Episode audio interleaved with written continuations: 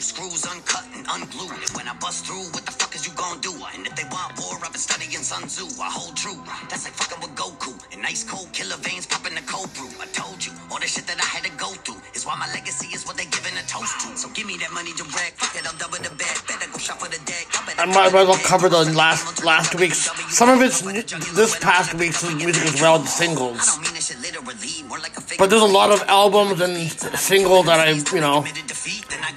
Admitted defeat, then I go hit the repeat. This is Chris Webby. Throw a big pussy off the boat where lobster go like Jacques Cousteau, then wipe the prints and vamonos. Cut 'em up with the chopper flow. This is. Chris Webby with Busta Rhymes. And then bow, kick the motherfucker back down. Bitch, you better fucking back down. Fucking with Web and Bust, get a smack down. Better sit your ass down. Don't you ever disrespect this. Yeah. We the ones you never wanna mess with. Going all off script, so motherfucker set list. Eat your breakfast, break your motherfucking neck, bitch. Like your motherfucking neck. Like, You know what I keep doing on Facebook? Cause I know my trolls are always watching me, but they, they had the subreddit closed, right? I'm making them. Well, I mean, n- n- I'm telling them now, right? But I'm making them think that I I keep deleting my uh, Facebook post. Cause you gotta make it look like you're ashamed of the post, right? Because I put it in my blog anyways. Or I'll, I'll, I'll put some of my, an accident, well, this was an accident, I put one of my entries in my public Facebook page, what I typed in, whatever. Watch him begging for his life back. Give me room to breathe. You don't want it with me, killer. Uh-uh. Put him all asleep. Give him all a little nightcap. Let a brother weave another champagne spiller. See the way they front. Better know we gotta fight back. When you know we done, just put a statue on a pillar. My money? Every time I come in, and I give it to the people, and I burst your little bubble, and I spit a little evil, and I hurt your little muscle, and I shoot the bullets equal. You don't really wanna tussle when I hit you with the lethal slime. Every single time around you, you know I gotta shine. Yes, you know I'm gonna hit you all, hit you all. And they let up where I grind.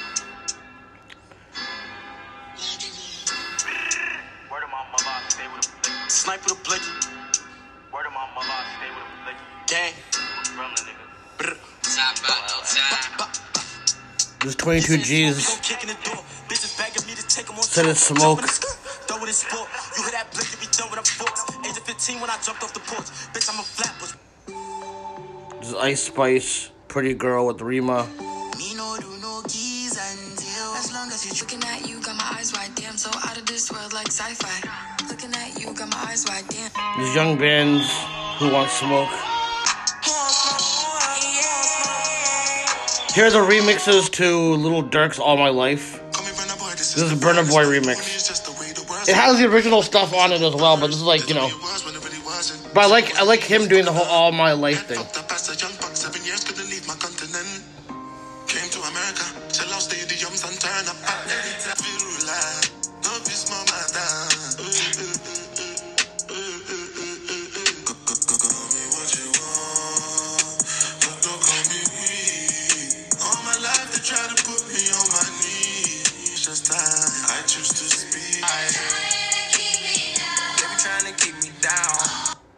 The Stray Kids remix.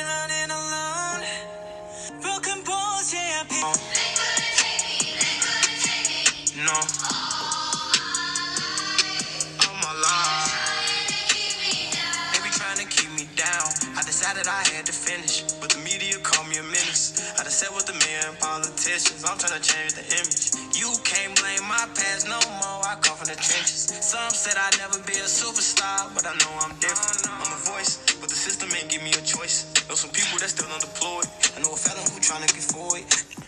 Er- Eric the Eric the uh, Architect and Channel Tres. we don't catch a vibe and it's over. Oh, so glow, give it to you like it's promo. Cause I'm a real nigga. Just floating. A little baby and Skrillex. This is Buddy, Free My Mind. Soon as I,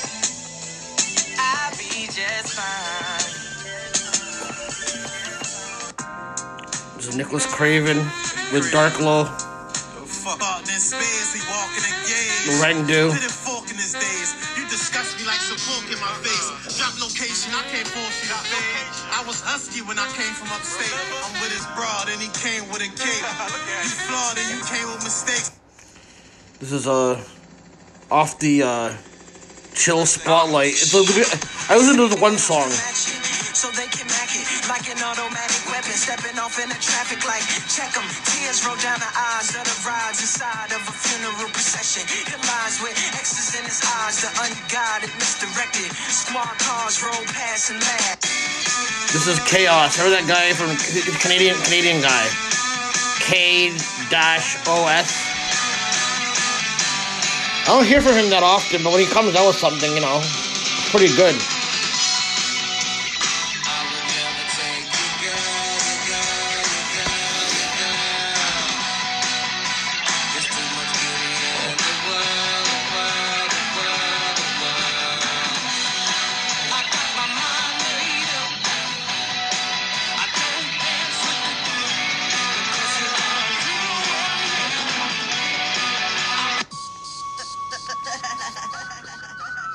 Other one, Boca,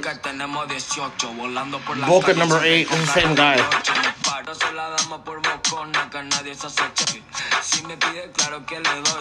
This is the Living Legends, Del the Funky Homosapien. This microphone, fondle my trigger, but I'm not triggered. Been the younger me, one could see I still got bigger. Even if I was blindfolded in a catacomb with no data on, singing the saddest song, I'd still make it back home. Checking in, I recommend you find shelter from the record winds. These strings are like a second skin, one to ten. Living Legends is a group with uh, Murs, Lucky M, uh, Sunspot, Sunspot Jonz, The Grouch, Eli- Elijah, uh, Sk- Ace, ASAP, The Black Wolf. I don't know, a bunch of guys. You can't sign him inside his mind, control violence. Became about the world, the emperor he tried to silence. Ronin samurai. This is uh, Keith Murray, Seasoning. Straight poppin'. I get the party jump. Murray got that seasoning. This is Crimeapple.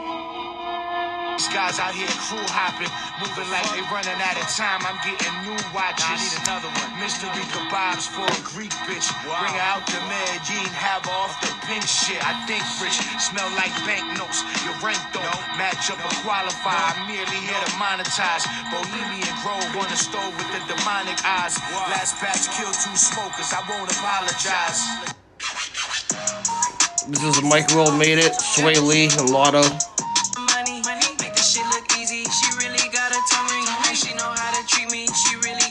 New fr-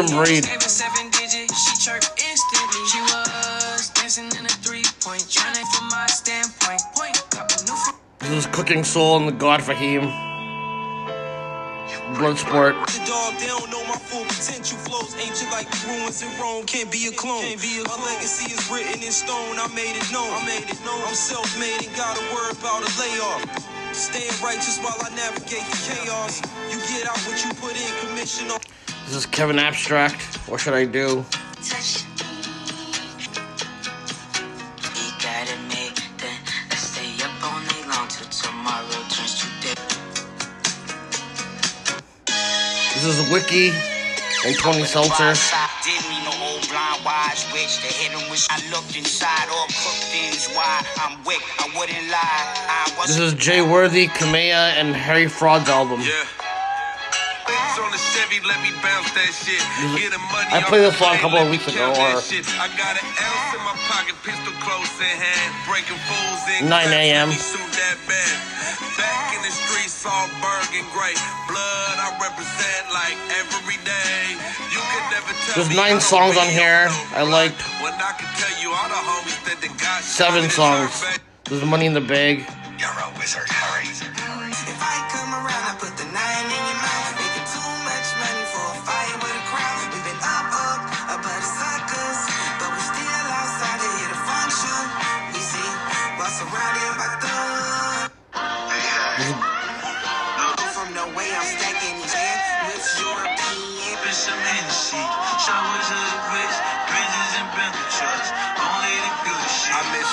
Just pull up. I'm with a gang up, we faded shit. And I ain't never slowed down like activists. What's happening? I fuck with bitches like you. I just wanna fuck with bitches that's bold. I just wanna fuck with bitches like oh. This is Figueroa in the truck, Fortunes. top, pull Ragtop, Ragtop Riches with Dram. my high hot shit. Sipping, sitting, stop jackpot. And bubble like the water that be sitting in the crack pot. pot. Hit the blade lurking for out of pocket hoe for hire. And then I. This is TF's album.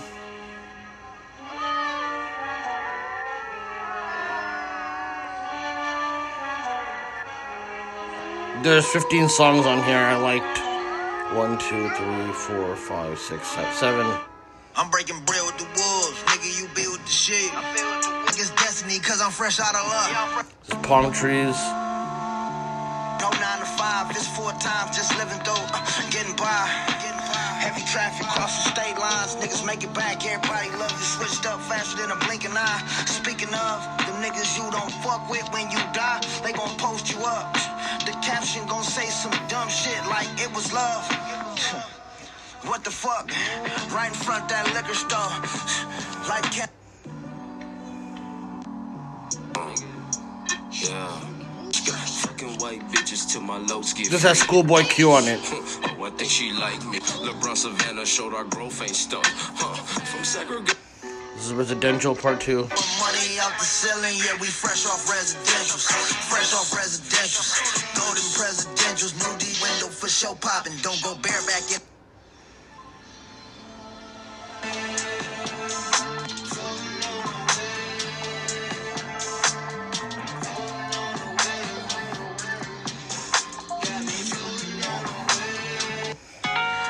you don't feel You gotta feel You don't feel it. DPs, squabbles in the kitchen. You don't feel The it. dogs get the barking, bites the turkey chicken. You don't feel it. This is hidden stages.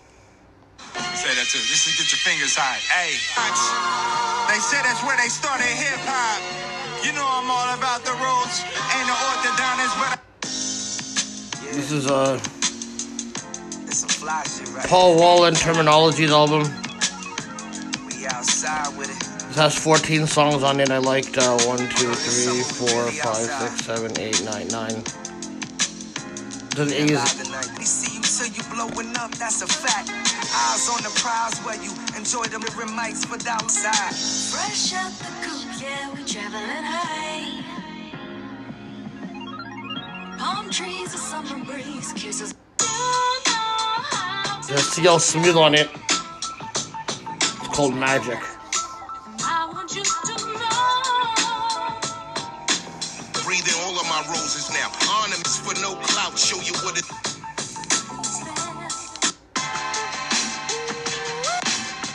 Termanology to the game, remain devoted. I'm the candy coated, most quoted, known as the poet poet. Pockets bloated. It's called open, Talk About open, It. eye Full of poking, apple over, silver soaking. Yeah, the beast has been awoken. It's the Mr. Woken, defreeze on my mind frozen. Here's turn like a token when you see me coasting. I'm no. Yeah, vanity, you heard? No riders, hot rods, and the muscle cars had along for handouts. Go kick you some pine This Positive Vibes with Tony Sunshine. Double kick you some I haven't heard this guy in a while.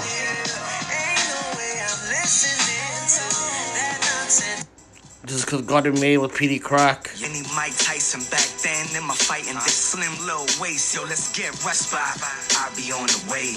I just Bitches is different, I feel the tension. You gotta pay close attention, watch and listen. Everybody. It's called Smoke Something. my diamonds, icy hot. This has Shoot Luch on it. Change the climb, you whip clean. Watch me fire up a stick while these wheels spin. I done hooked up with some real tens, but they brains cooked. You gon' have to bring an army. There's no apologies. Street Mob get it, we stick to this game, teamwork. To pray. I pray these future kids stop buying friends a long time ago. It's called Real Life. This is Start Finish. We used to run from cotton, accept happiness in your people. That's a names on here. Stay solid, mind your business. This is one song I like from Nef Pharaoh's, Nef the Pharaoh's album. Thanks to the last bitch. Got dropped off a big bag from the fat bitch. There's 16 out, six all in here, but this is the big, the big pimpin' sample on here.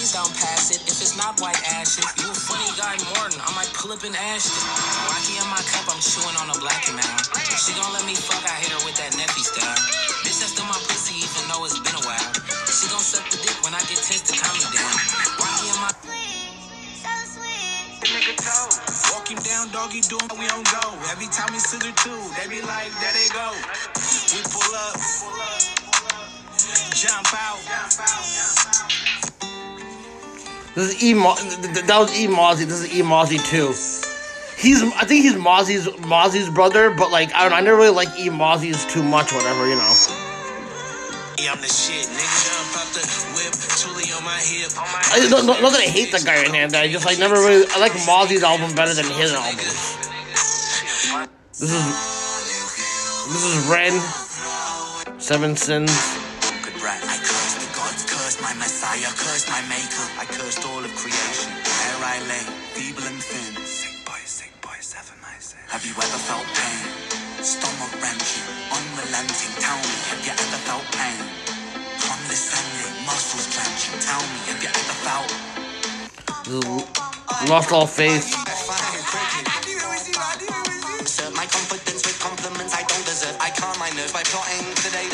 18 songs, I like three of them. I lift up my eyes to the hills. Pain is my shepherd, my soul. My skill.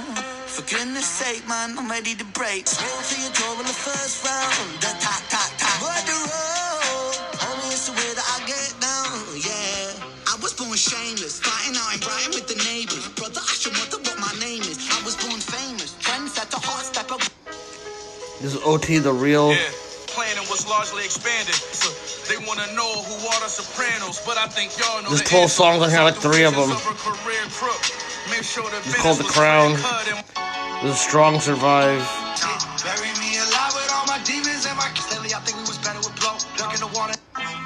Ice alive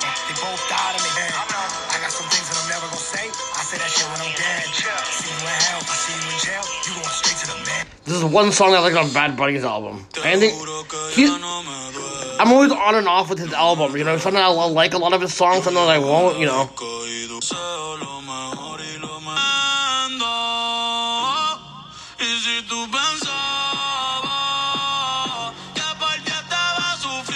That that, guy, that rapper Mike, you know, the capital M I K E. The four songs I here I like.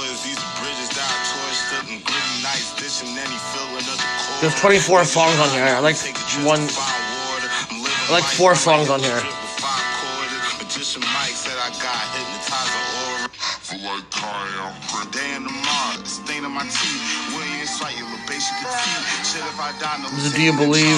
One of the hosts for the show This is They Don't Stop in the Rain. With, come up and told us that we'd have Switch up and betray me.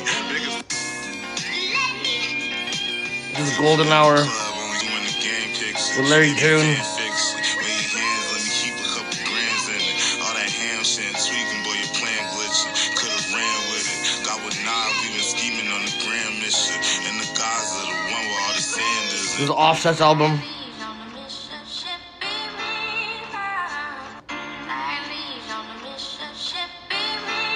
There's 13 songs. I like 13 songs on here. This has 21 songs on it. You know, on the river. Up the status. I This Say My Grace with Travis Scott. Let's have a debate. We talking about popping, I promise I'm feeling the way. I took the bodies up out of my closet, I buried them deep and they still in the way. I know some little niggas got baptized, trap guys, they can't put the drilling away. Had to part ways with the It's a really- it's a pretty good album, you know what I mean? won't be a villain today. Ask God The beats are pretty good. He flows well on it. Some good features. Nigga straight out Atlanta? Why the judge and the cops trying to jam us? Why I keep getting all of these chances? Why me? God, I need answers. Speak your mind and you might get counseled. Pinky ring and it cost me a phantom. Wet the witness. Speak your mind, you might get canceled. Dirty money, the safest to hamper. Yeah, my bitch, she a star and I stamped her. P.E. Jo- This is Worth It with Don Toliver. You're doing whatever to hurt me. Ooh, and when I buy a new baby, she want This is Freaky with Cardi B. Boy, come and lick the freaky, yo. If that bitch is not a freak, then she ain't none. Kick that bitch up out the spot if she ain't buzzing. I'm a rich nigga, man, I'm filthy. Make a bitch baby daddy wanna kill me. Freak, freak, it's freaky. In the bag and Chanel text me. Freak, freak.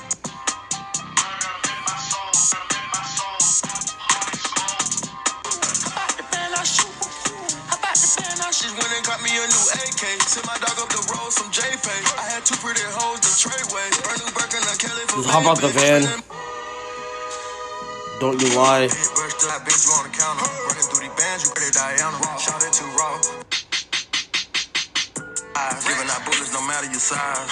Big dog get you to the max. max. Big dog not beef with us. She fucking with wanna leave with us. We posted the flame and they eat it up. I ordered the Bravo. I already caught it back. I fought on the bitch. and- night vision. I just spent 20,000, but I got shooters on the east and outside. Perky got me burnt, I can barely speak.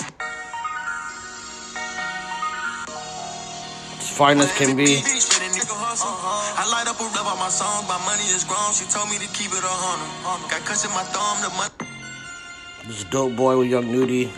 be ready. Dope boy walking with the legs. Dope boy nine. Dope boy, dope boy nine. Dope boy block. Nigga better not set. This is Princess Cut with Chloe. Tell her clean up the house for me when I get back. I fuck on the balcony. I like the way she go down on Chanel. Got a Dior smell. Diamonds hitting. I call her diamond. She looking fine to me. This is Blame on the They set. can't be too upset. Fuck it up. And I never lose. Let's go. Friend happy ever since. Bought a boat, bought a lot of. Keeping all this to myself. This is healthy. Oh, oh. Keeping all this to myself and healthy. Thought I feel what. There's two songs I liked on Big Bo- Big Baby Gucci's album. Drug Bender. This has 18 songs on it too.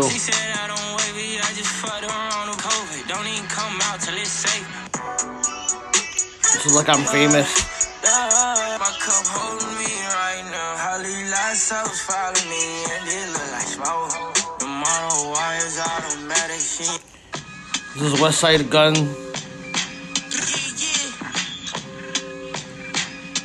There's 21 songs on here. I liked uh, 1, 2, 3, 4, 5, 6, 7. Hey yo, I had to put my paintbrush out. The move of muscle came from proof of bundle. Spit in your face, but I'm super 12 songs I liked on here.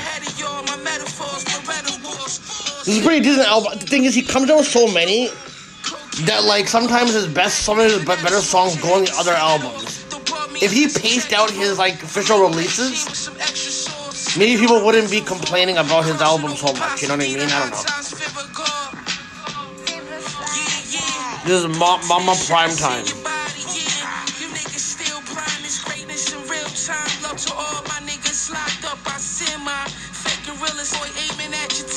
Such and such. Grew up with no justice, no This has Jaden Conway the Machine. like the bus. Either martyr. Costas. Just wanna get fucked. Pyrex man, you know my handle. Play with This has the original trio right here. But I'm in Vegas with Cardi glasses with the pants down bucket. Crosses on the chrome, a Mary's with the bu- This is Suicide and Selfridges. My slide from the east, by the core gangsters, book. Got a fresh 15, who throwing aces. I'm stepping on your shit, chrome automatic. and Don't forget to switch, hold up.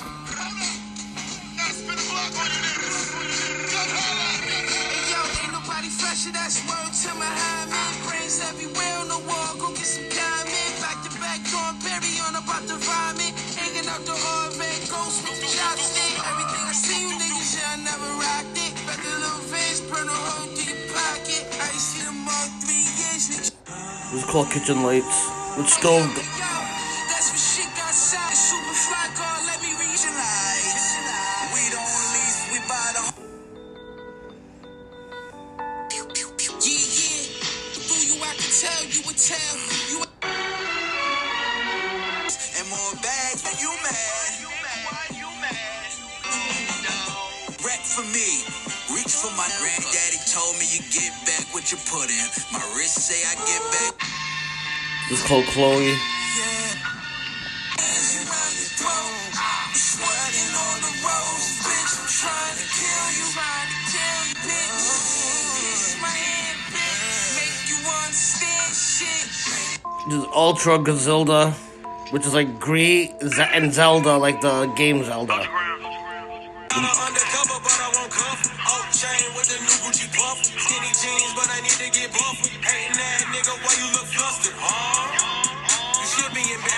This is Jalen Rose with Boldy James.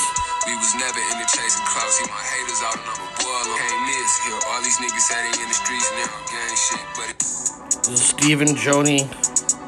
Try touch me. Told that the chunky. You ain't never lived like me. Split chi-chis with your punky. Take husky. Chop and brick fuck me. Kiss me on that go. Enemies clear. Bitch, don't fuck up my clothes. This is Mr. Everything with Jeezy.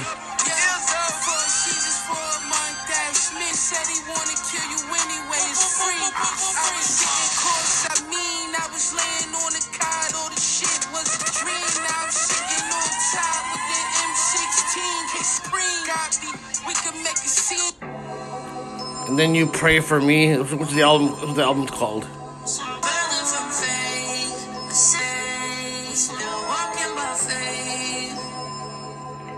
And here's some of Gucci Mane's album.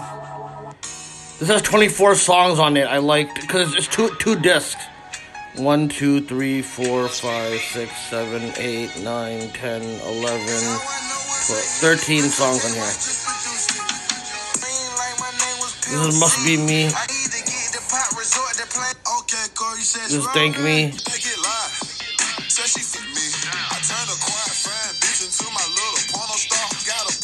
This is Pretty Girls with Young Dolph. Rockstar status, call them stipulations. Just Glizzock and. Whopping Glizzock and this combo gonna be hard to stop. Falling. I didn't even imagine. Here's a J. Cole one. I like J. Cole's verse a lot of this.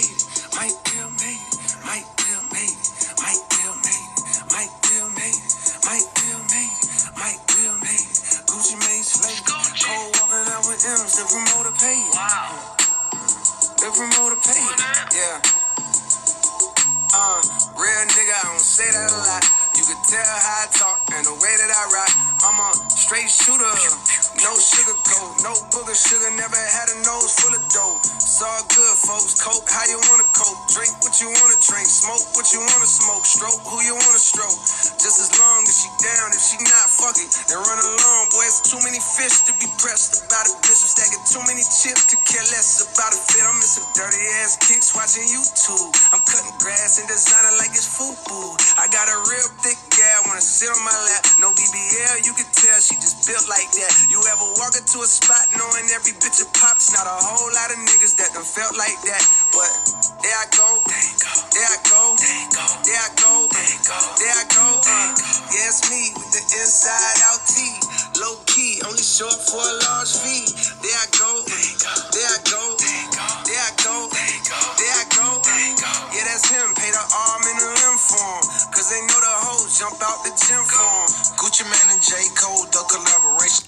is Mr. and Mrs. Perfect.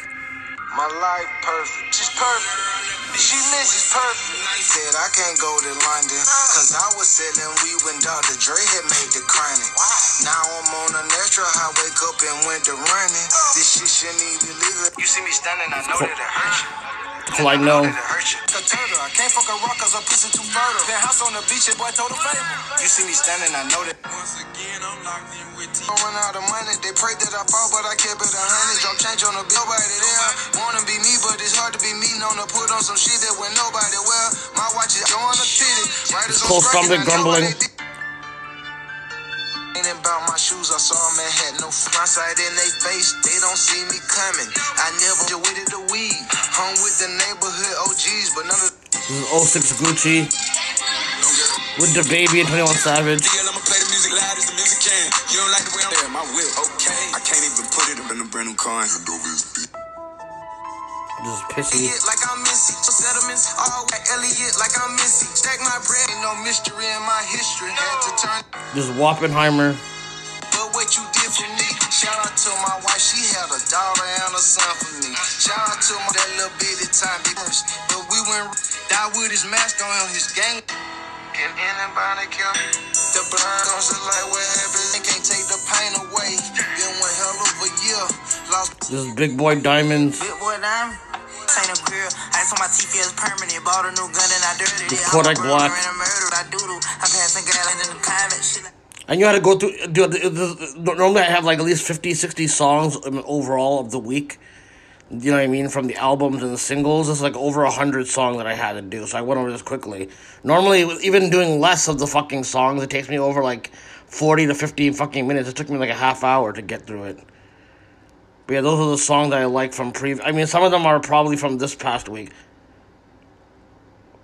I think Gucci Mane's album was like last, like you know, actual the last week's re- last week's release, but it was like early on last week's release, which is why I fucking you know got to it. But yeah, so I'll be back in one second. All right, I am back on the podcast. I decided to go on Tumblr live. I don't know if uh, you know anyone's gonna say anything. One one person with no picture just already put eyes there, so that normally means you know. I don't know if that's like just like oh he's just here to watch or oh we're watching you basically. I don't know. Yeah, so I decided again. I still gotta do the recaps, man. I, I'm still behind. I mean, listen, I'm, I'm you know I can do Raw, NXT, SmackDown quick. Somebody's calling me a thick bear. I, okay, well, I mean, I'm not. I'm not a bear. If you mean that in the you know in the in the in the context of you know someone being gay.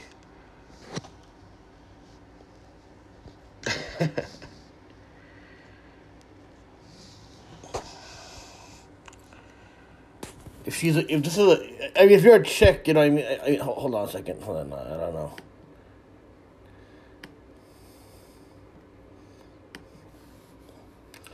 Hold on a second. Let me uh, see the comments.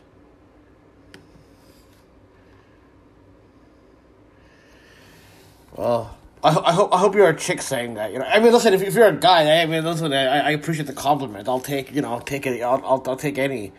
I, I just don't roll that way. You know what I mean? It, it'd be a lot hotter if it was a chick, if it was a chick saying that to me. You know. Like I want to assume that if uh that that like a you know a hot a hot chick is here who's a chubby chaser. You know, is saying that to me. You know.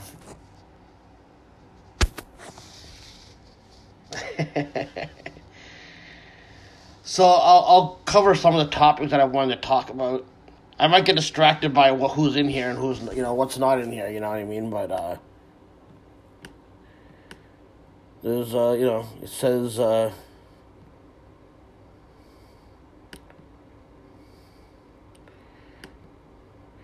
I think there was like you know.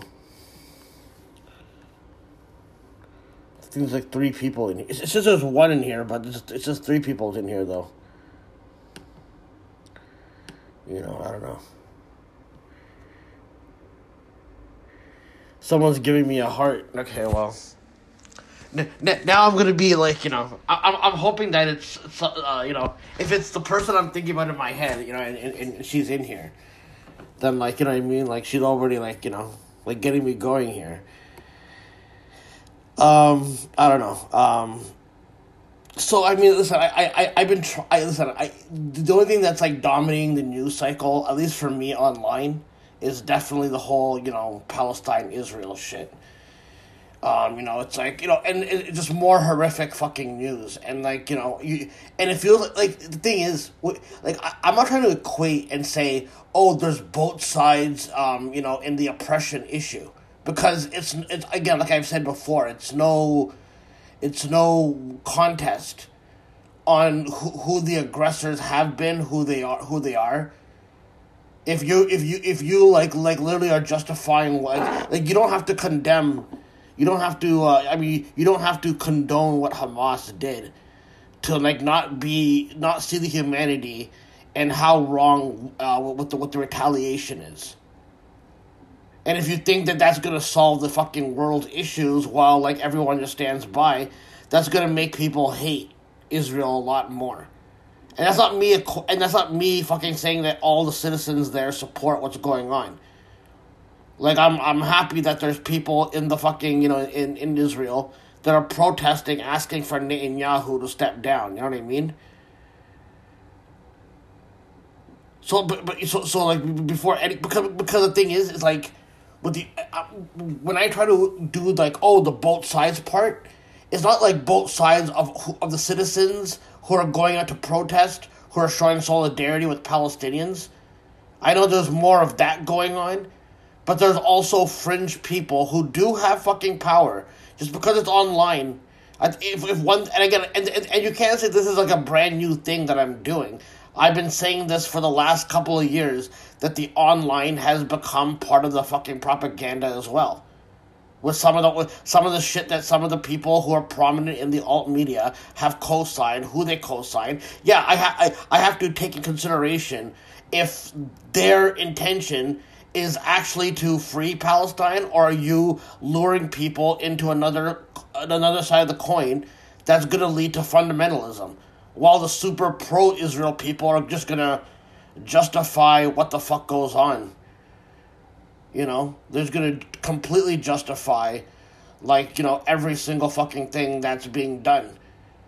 They even have to get like you know to toy with your emotions by making it seem like it's a fucking murder she wrote mystery. Oh did they purposely did they purposely do it or did they accidentally do it? Did they even do it? Did they bomb the hospital? Did they bomb a, a, a church? And it's like we all know the fucking answer but they're gonna like make it a debatable fucking thing which is like putting more sport like in, in, in the midst of all this horrific shit going on a lot of people are choosing to socially climb up and use this as a fucking uh, uh, a vehicle to become more fucking credible because you're better than the mainstream media. Like if, if, if you can't even fucking acknowledge that that's going on as well then honestly then you're also brainwashed a little bit as well like I, I, I- understand, but I'm trying not to be. li- li- Listen, just like the way that I don't like how people are being reactionary, like it was 9-11, and they want fucking blood. They want blood of Muslims all on their fucking hands. But I also don't want to be super fucking reactionary. In what they call like just go, oh, go well this person this person said free Palestine so I gotta fucking believe what Jackson Hinkle is fucking doing. I gotta, you know, I, gotta believe some of these fucking people that have aligned with brown shirts.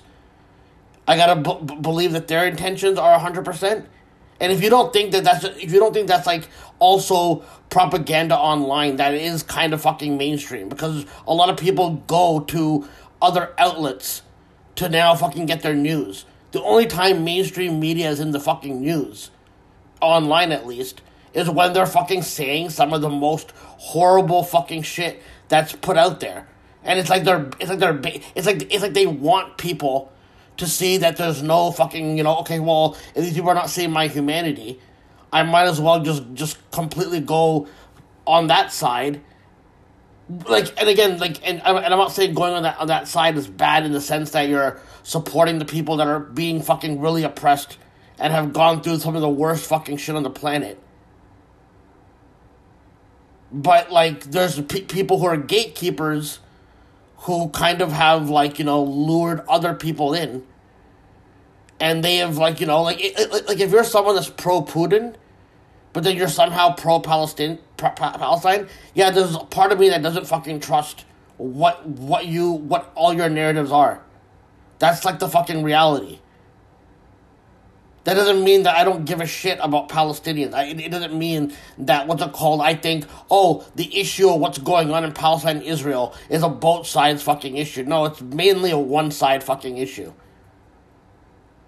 Because even if you use Hamas as uh, an example of what's bad over there, uh, in my personal opinion, what they call like you know, like I I personally think they fucking like the Hamas is around, but people use the technicalities of them like uh, uh, back in like two thousand five, two thousand six, that you know the last election apparently, where where they're basically put in there. You know what I mean? Like, I should hear about PLO and all that kind of shit. and how you know like you know like like like like like they got kind of fucking taken out kind of in a way you know what I mean I, I can't memorize every single thing and again i want to clarify that I'm not a fucking expert obviously but I am a dumbed down fucking guy that has fallen for a lot of propaganda and I can admit that in the 2010s I was falling for very reactionary shit that's still leading you into anti-Semitism Even though I fucking uh, wholeheartedly agree with the sentiment of free Palestine and all that type of shit. I don't think you're a bad person going to protest. I don't think everyone going to these fucking protests are horrible fucking people. Are there people that are being funded to be sent there to basically make it look like everyone there is pro Hamas? Yeah, that's some fucked up shit. But there's also some people on the fucking who say they're on the left who also defend like they they for example, they're more fucking concerned with going at fucking supposed liberals who are not really liberal, they're actually like conservative closetly. You know what I mean? They probably like donated to like maybe some liberal causes, but like if, if the ones you're seeing that are fucking going the super pro Israel route, those ones are really fucking conservative. They're not fucking, you know, you know what I mean, like you know, and and and and, and some of these all, all, all some of these mainstream media's uh, outlets, they're not fucking liberal as people fucking think they are. Maybe in the all of a sudden people suddenly fucking identify them as being solely liberal when the whole time people have been telling me for the last like ten years that these people are basically fucking Republican.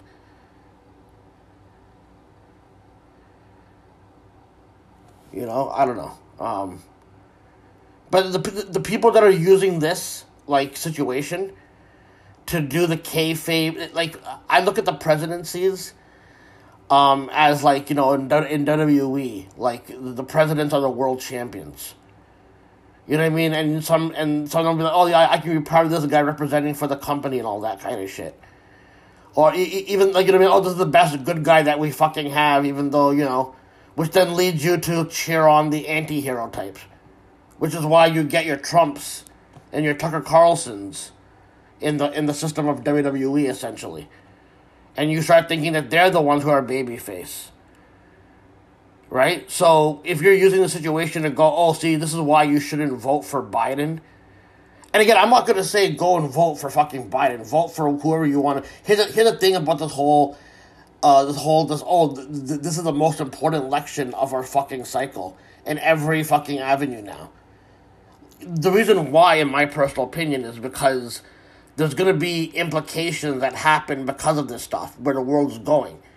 But the reason why they're making it an election form, because even if everyone goes out and goes and votes for whoever they vote, like now that they've shown you that there's no fair finishes since 2016, and then 2020, obviously, it feels like we're not going to get, like, oh, a, a clean fucking win. So either way, it's going into the direction. So people that are now using the situation to go, oh well, um, I think uh, I think uh, B- Biden, I I think you know the, the, the people that are using like you know this to go like to pivot pivot pivot, pivot more to Trump essentially. They're not telling you everything because Trump is a, a, another world champion, Biden is another world champion and the guy who's writing the storylines is Vince McMahon. So whatever direction Vince McMahon wants the storyline of his company to go, much like the people who own the fucking country, they'll write where the story, who they want as a face of the end game. And I, I, I, I've been saying for so long that, like, if, like, on the surface, things will get, like, because it's supposed to get worse every time these guys go on to do like a, a, a speech, it's it's normally uh, you know designed for online fodder essentially. Oh my god, can you believe how much like how comedic it is that Biden can't answer a question? Can you see him breaking? Then we have NFL um, play-by-play of how Biden's knees are weakening and he's breaking down, he's falling apart. Trump, Donald Trump will trip on something. You know what I mean? We're doing play-by-play analysis of that, and we think that that's like not by design. So if you're buying what's being said on the surface as the be all end all, and then you know what I mean, like you're using like the, the storylines that have been playing out, and you're not telling people how it's booked, then you're also a fucking liar to me.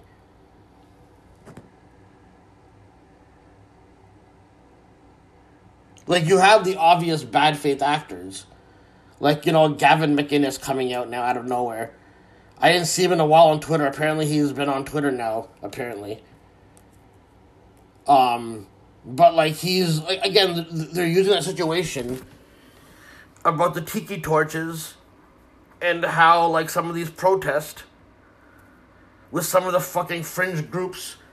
I bet you the same people that he's saying are being anti-Semitic. I bet you his ilk are the ones that are sending some of the. Because again, you've already shown us that there's token Muslims that are gonna fucking align with your cause for the anti-LGBTQ, anti-trans stance to go to your fucking go, go to all these schools. So yeah, I can buy that some of the anti like the like those like the ones that are being so obvious the pro Hamas shit. I can be I, I can sense that some of these fucking post left types or uh, right wing types are the ones sending the fucking really like you know they're, they're trying to put more they're trying to like co-sign what's going to happen. But Gavin McInnes wants to do the overall anti-Muslim thing, where he's basically now going, oh, they they said the tiki torches um, was the ultimate white supremacy, but now they're not saying anything. I don't know. People are saying things about the fucking protest. All I see, what, what, what, what's Gavin McInnes fucking saying that no, like, what, what's he trying to say that what they call no one's talking about about it? All I've seen uh, uh, from a lot of fucking outlets that have been covering this of, of you, know, you, you literally have Bill Maher fucking like trying to fucking you know uh, get people not to go to college anymore because people are, are being pro Palestinian and shit. And, and anyone that's pro Palestinian is being equated for pro Hamas. And they might use sensationalist shit to basically make, make it go that fucking way, in my personal opinion.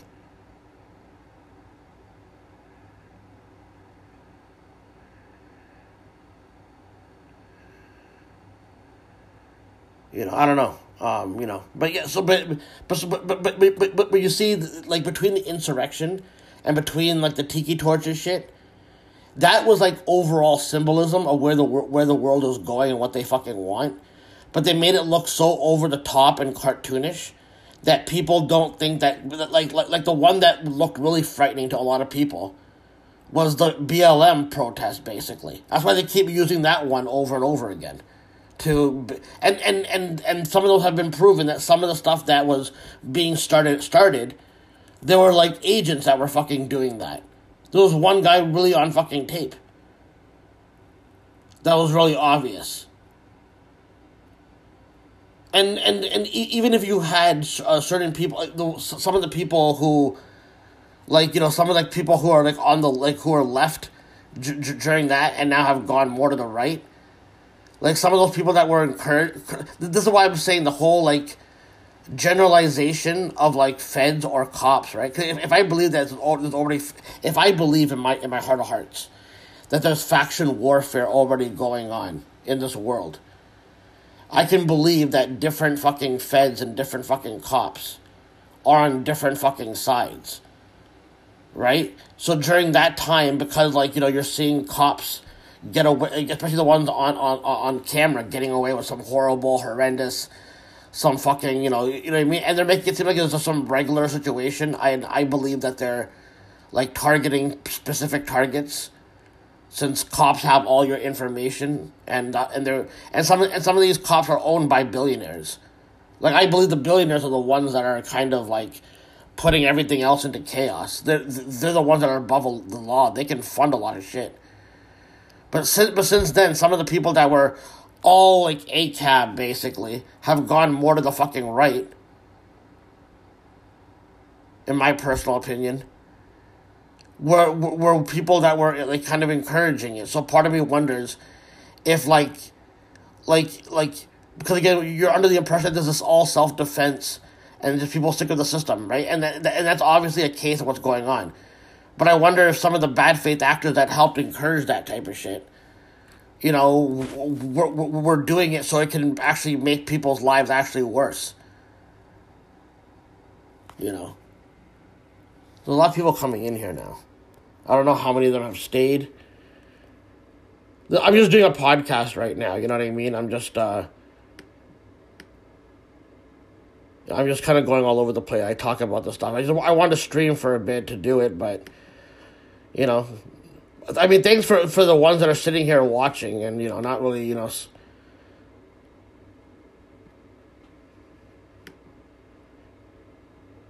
You know, I don't know. Um,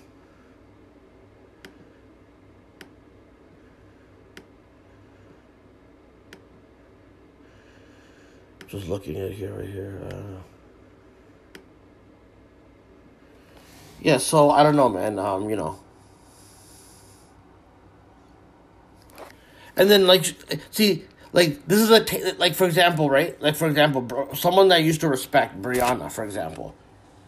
Like I used to like really kind of like you know like I thought like she used to make a lot of fucking sense. But like in the midst of all this, this is what she's gonna do about um you know So I completely second. You know, it's a weird world to be in, frankly, as a progressive. But it is undeniably true that Tucker Carlson's voice of moderation in the foreign policy context is sorely missed at Fox News. I think I mentioned this on the on the on the show earlier this week that I have a friend who says that his dad watches Fox exclusively and is Israeli and is uh, what could be convinced by someone like Tucker Carlson that he's having a really hard time with getting him to see any other shade of this conflict because there really is no other voice making that case. A case that is very popular among so many. Again the fact that she would yeah by the way you know, you know what tucker carlson's doing right now? He's doing fucking a show where he's saying george floyd wasn't killed basically. So they're trying to so they're trying to go for the angle where like see, th- see this is why I, I was saying that uh like not like oh like uh like like oh like uh like i'm not going the alex jones route saying oh this is fake whatever and all that kind of shit. But like if there's faction warfare going on and these people in the in the elite circles know who to target right?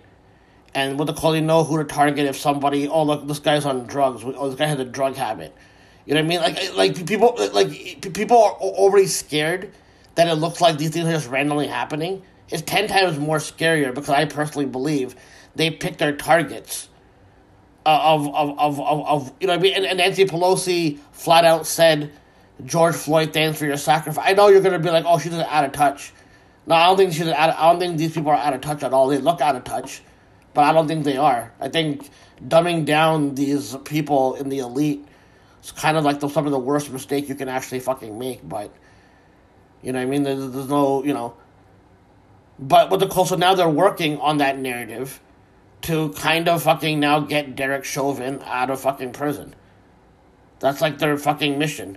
And since you know uh, everything that like you know you know in everything that happened in 2020, there's a good chance that what like from all the events that happened after 2020, there's gonna be a new like a new version of it because they're gonna carry on. Like I, like I, if something does go like out of control, it'll either be because of like you know this Palestine Israel thing, which it seems like that's gonna kickstart a lot of shit. Like to get into next year, if Trump fucking gets fucking you know uh, you know uh, taken in any regard, if they think that he's being like you know going closer to the wall, then they're gonna fucking you know do that or like you know this Derek Chauvin thing because it became a whole thing, and and you better believe the next time that there's like you know a, a protest over this shit, the same type of fucking like like you, you can count on T, TYT officially going more to the right wing during that part of the that coverage if it goes that way again. This is why they play with your fucking. Everyone knows what pivot they're making, in my personal opinion. Can I prove it? Probably not, right? But this is the fucking theory that I'm strongly holding in my fucking head. And when when there's people online that like like get defensive about hmm any proof of that, then it's like okay fine yeah technically yeah you got me I don't have technically any proof, but like the way you're just reacting to this is kind of fucking fishy to me. Out of everything that's online, this is what you're reacting to.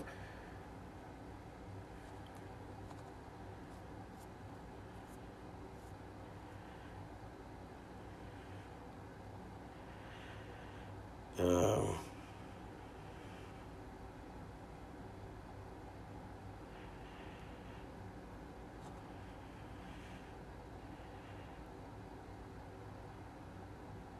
So, th- so this is a, a, a, a whole thing about how um, Channel Four did, um, like caught like you know them lying about the bombings apparently. According to. So, what then of Israel's explanation? Sensing a major problem, they worked through the night to get their version out. Press conference first thing. Good morning, everybody. Conclusion a misfiring Islamic Jihad rocket caused it all. According to our intelligence, Hamas checked the reports, understood it was an Islamic Jihad rocket that had misfired and decided to launch a global media campaign to hide what really happened.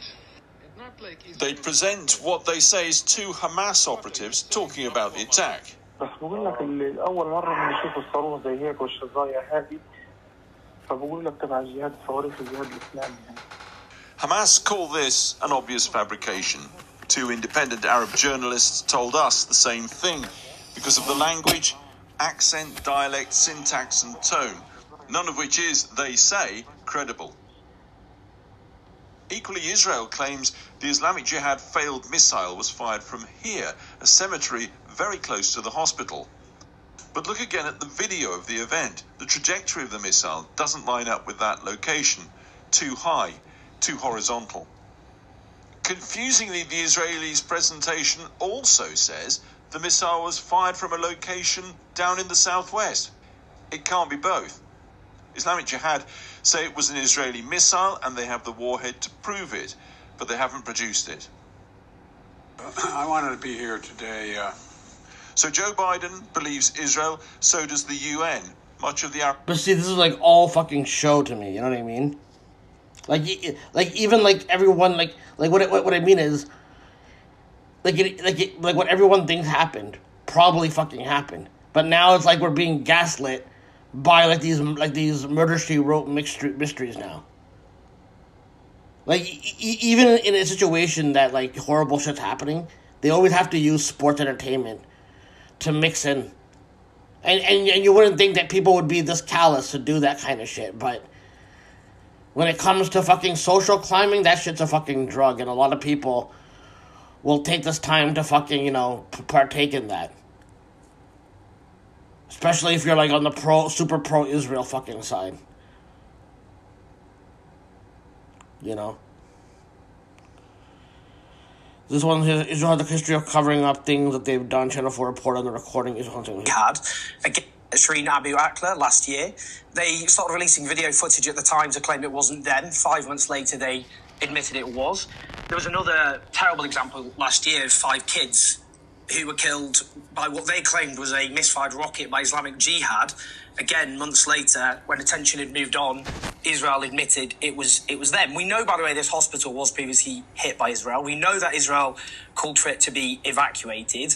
I mean, the problem is Channel 4 News did some really good investigative work on it, and they found that the recording used to suggest that there's Hamas operatives admitting that it was a misfired rocket was probably almost certainly faked. Um, that what Israel needs to do is let the International Criminal Court in. They're refusing to do so. I mean, what we do know, and you know, we talk about the fog of war and all the rest of it, but listen to what Israel's leaders are actually saying and their officials are actually saying. Uh, when, for example, uh, the defense minister says we're going to have a total siege in which water, electricity, and food are cut off because we're fighting what he calls human animals, and he says everything will be eliminated. When another, another official says that Gaza will be reduced to a city um, of tents.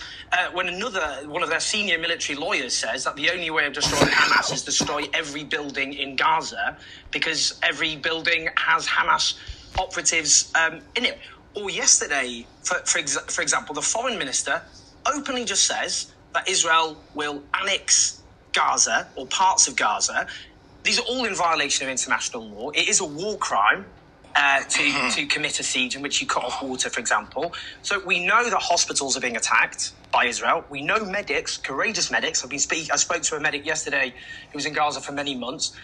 Unbelievably courageous medics who are at the moment being attacked. And we also know that the hospital system is is imploding. And just on that one just statistic, because we think about the missiles which are killing people, fifty thousand women in Gaza are pregnant. The hospital system's collapsed. The generators, the electricity to those hospitals are gone, and we have people who've obviously been been, been struck, struck by missiles. But you can think of people with cancer, with very serious health conditions. The health system is imploding. So yeah, so th- so that was like a whole, so again like you know what I mean like see, see this stuff is it, it, this stuff that stuff is informative like you know what I mean, but there's some people you know online that are like you, like that are using this as like well I'm better than mainstream media so like it's like okay, okay fine, fine like you like I, I've been saying listen you can point out that fucking like the establishment corporate fucking media that's like like it's like you know it's been established for so many fucking like, so many decades. It's like you know complete and utter shit. But it's it's like the same case of fucking wrestling to me, where everyone goes, "Well, I'm the anti-hero now coming in." To like you know, and you take advantage of like what's already been corrupt, basically, to you know point out but you blame it on one fucking thing and you're not like letting people know how the overall design is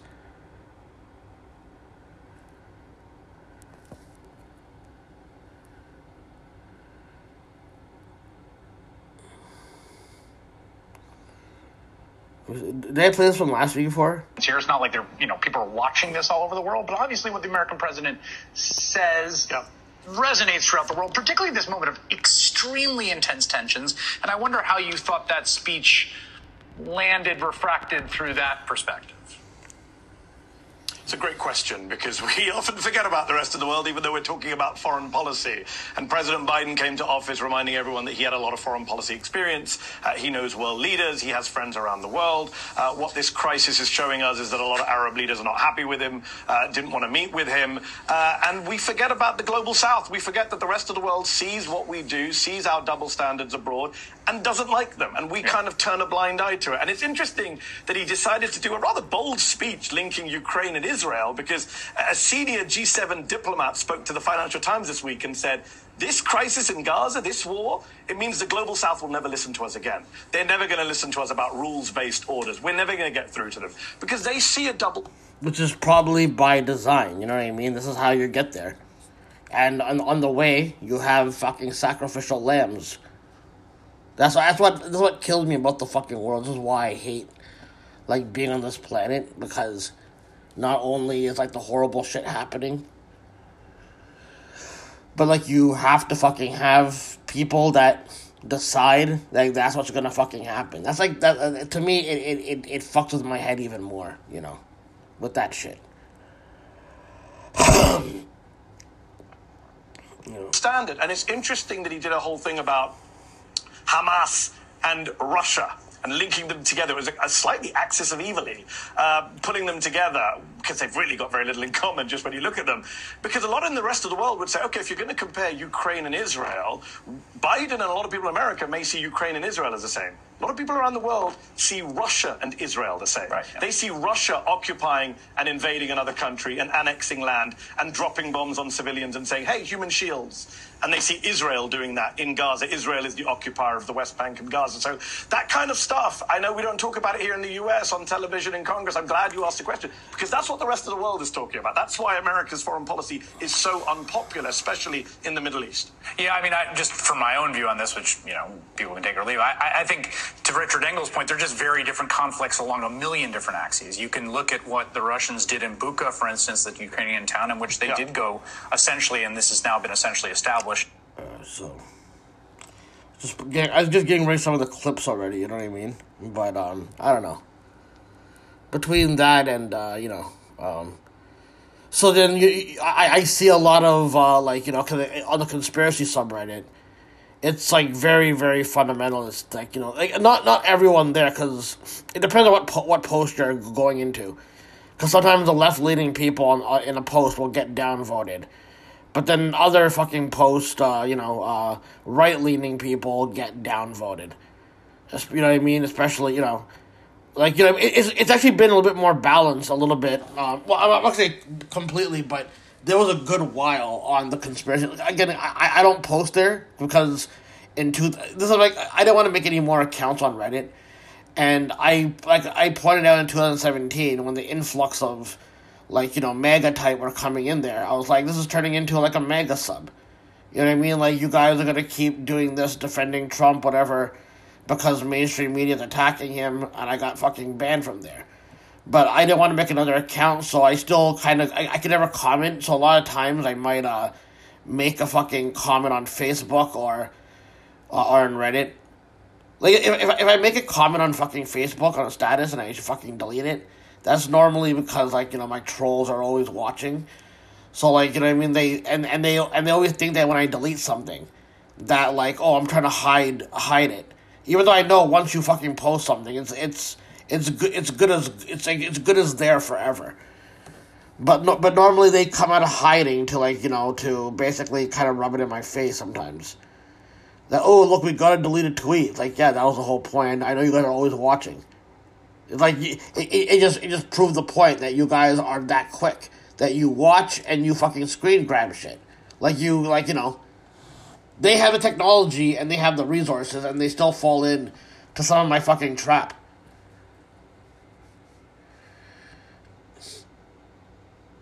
But like I, I've been noticing on, on the conspiracy subreddit, and listen, with the cult, who, no matter what the church was, like you know, I mean, like I, I, I don't want fucking anybody who who whether you're Muslim or or Christian or or or, or Jewish, whatever in that area, you know, innocent fucking civilians. But because like a lot of right wingers go into the fundamentalism thing, they are making it seem like they're highlighting it more being anti-Christian. So like, th- so this is why a lot of like you know the super f- f- fundamentalist Christians that are on the or like you know some of them might not be obvious fundamentalist Christians whatever. Fundamental. I'm not talking about all before anyone thinks I'm just generalizing all Christians. You know what I mean? I know there's good people in all fucking religions, but there's a you know what I mean. And and the thing is, we've always just generalized shit. So no one ever really wanted to fucking uh, uh, uh, harp on saying fundamentalism in all these religions is what's fucking causing a lot of it. Not like the religion itself, but the fundamentalism that's involved. But people want to go in that direction. That's why there's certain people who, who sentiment uh, that, that I see getting propped up that are pretending to be pro Palestinian that I do, yes, I have to question. Otherwise, I'm just going, I, I'm going to align with anyone and going in a reactionary fucking position like I can have solidarity with fucking Palestinians. I can fucking, um, uh, you know, I, I, I fucking, you know, I, I feel fucking really horrible for what they've been going through. And as much as as a voice I fucking have, I've tried to fucking speak out. But maybe because I wasn't completely going in a generalized view of what Israel of Israeli citizens, maybe some people from who are like you know showing solidarity with Palestinians. Didn't want to fucking, you know, like, you know, especially the ones that are fucking more on on on the on the on the Russian government payroll. And just because the establishment says that and they're discredited doesn't mean I mean because if one thing that's been that's been shown uh, that's been proven true by some of these people who are in the establishment that are by default like discredited because they are also compromised fucking people especially the one thing that like they've been truthful about is some of the people who are figures in the fucking alt left i mean they'll just say it's left but i don't think these people who say they're left are actually left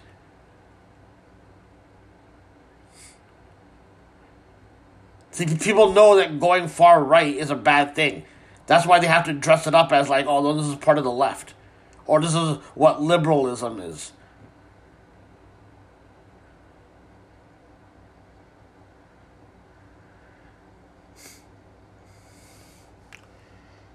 You know, I don't know.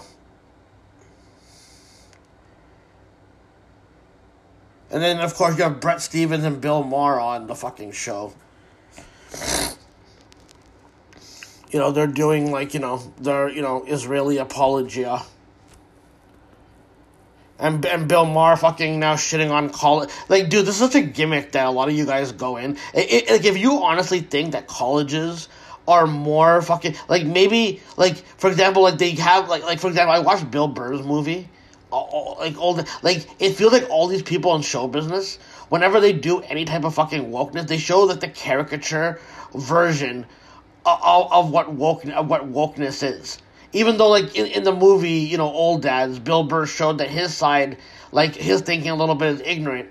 But in the it, it's like the it's like the same it's the same type of thing where like he's out of touch, but in the in in so, in the most ways he's kind of fucking right, and the over and then he just presents an old like he he he has the power to like literally do a lot better than what he fucking did, and he came out with something that would uh, that would like you know like that'd be a typical fucking you know uh, um a, a typical fucking like you know like a, a right wing pivot movie even if he thinks that like, oh, it's it's fair because we're showing, but it's like it's still a right wing tinge, in my personal opinion.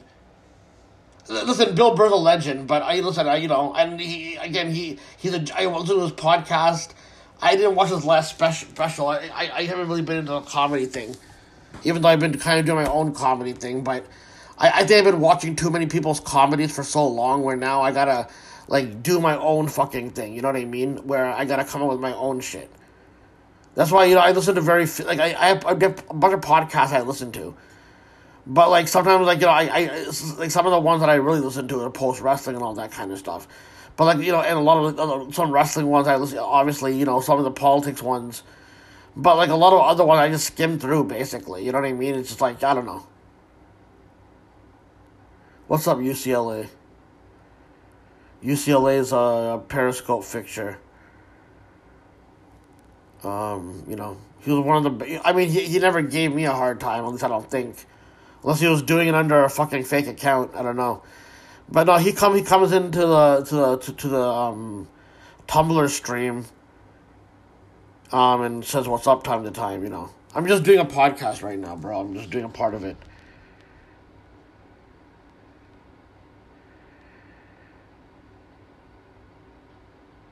And you can tell, like, b- b- more and more, Bill Maher is, like, going more to the right. The thing is, like, when it comes to regular fucking people who might, like, lean conservative, right? I- I'm not saying don't reach out to them who have not completely gone into the cult mindset, right? But I find it odd at a time where it's going to get so much more extreme. And I feel like people have already been fucking, you know, compromised and they know what side they're going to be on. The fact that some of these people who pretend to be liberal or progressive are now encouraging, because again, w- whenever they encourage you to go meet with a regular fucking conservative, right? And again, I'm, I'm not opposed to that. But that normally means that they are not going to be scared to talk to some of the figures who are who are conservatives, and they play by different fucking rules. They aren't just regular fucking people. That like what, Bill Bill Maher aligning with Candace Owens and Candace Owens being part of the far right wing fundamentalism. That's like you know them fucking aligning basically. Like Bill Maher still says that he's like not a Trump guy, whatever. But you can tell by Candace Owens' interview with with um her, him interviewing her, he was luring him more on that side, where he probably will go on that fucking side officially. But he's already getting there. He's already he's already been there for the last ten years already. I mean, some would say he's been there for the last 20 years. You know, some, some people just didn't see it because he was more liberal and, uh, well, he says he was more liberal, even though, you know, and he uses like, oh, I'm an atheist, so that must mean my thoughts are better than your thoughts. And in a time when people were sick of religion and atheism was popping, yeah, everyone got into it, you know. Even, even I became a little bit ignorant towards it.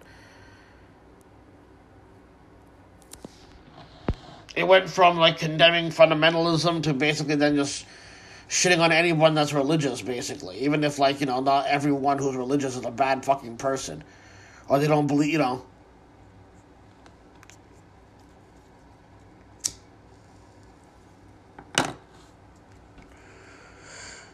You know? I don't know.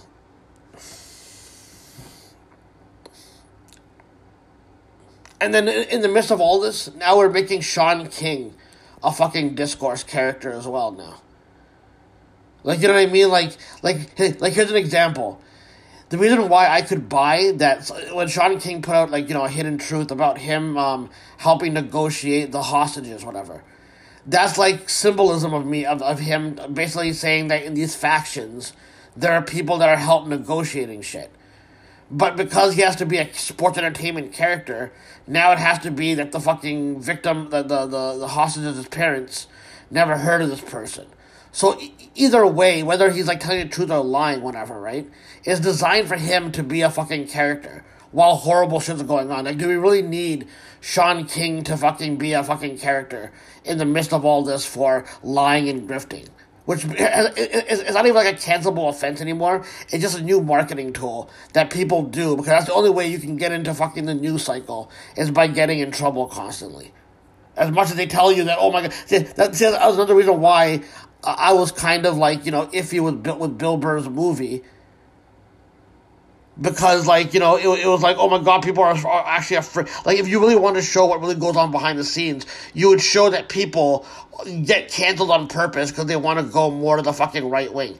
You can still show that some of the people that try to be super fucking conscious or some of them are like are, are just basically some of them are afraid to like even say something remotely fucking wrong. That like that exists too but like the thing is, like you're also making it seem like that's the only way that what they call why people are socially conscious you're making it a caricature. If I forgot, you know what I mean? Again, people get Bill Burr fans are gonna get fucking mad at me for not like liking. Listen, I'm not gonna say I didn't laugh at anything in the movie. You know, like Bill, like you know, I mean, there were some parts in the movie that I fucking did like.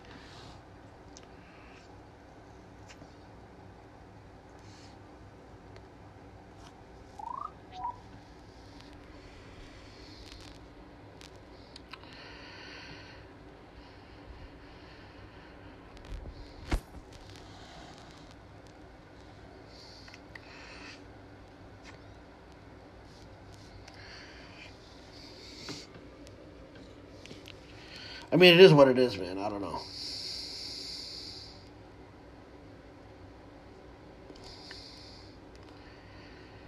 What else was there? Um,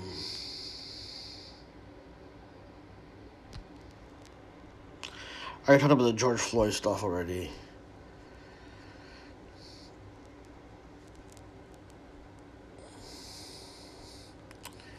Just replacing my notes somewhere. Hold on a second. Um, so yeah, I'm also not buying into this whole uh, Texas GOP.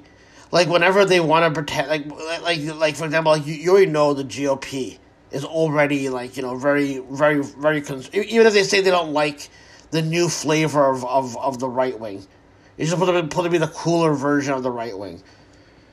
But like you know, one of the guys from the whole like the the guy what's his name um hold on let me see what his name is.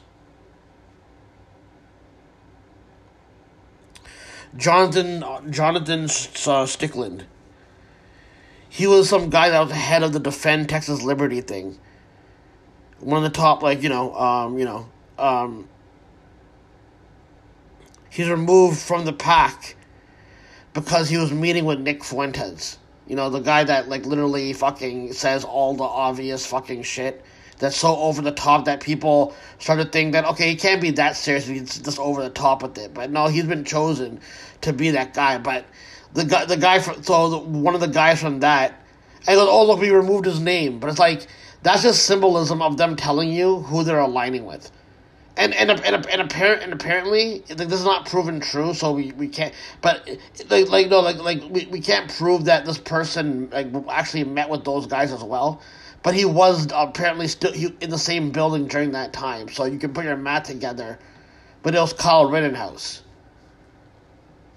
See, it, it is like even even discovering it has become a game itself. Like they want you to know this. If they didn't want you to know it, they would fucking hide it.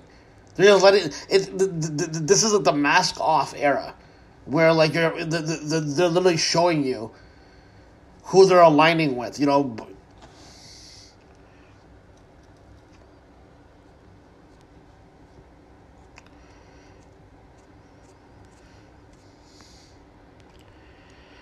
It's uh, it's, it's insane, man. I don't know.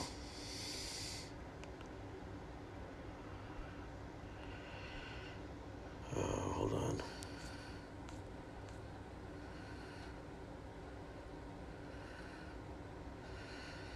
Uh,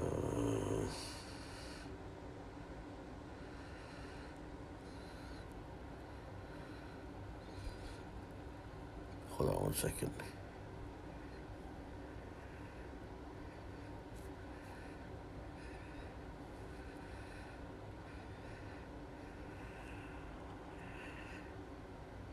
Just I'm just uh, placing some some of the stuff.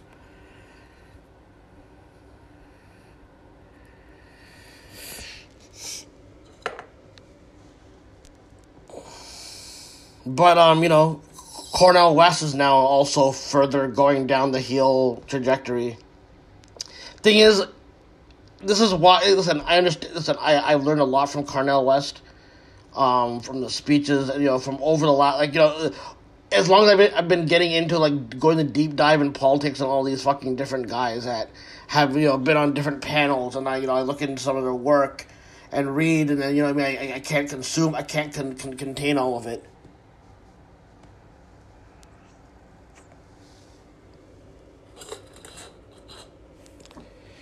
But like you know, uh, Cornel West, what they're called, like you know, he's like a very you know uh, intelligent dude, and it's like he's been making all these mistakes since announcing his presidency, and it's like he already knows, like, and I, and I, I've been saying for even before he was doing that, him going on all these alt media things, like, and again, rightfully so, calling out mainstream media.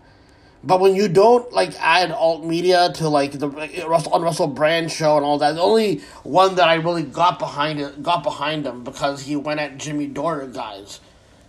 You know what I mean? And and and he, in that interview, he wasn't downplaying white supremacy how Jimmy Dore was downplaying it.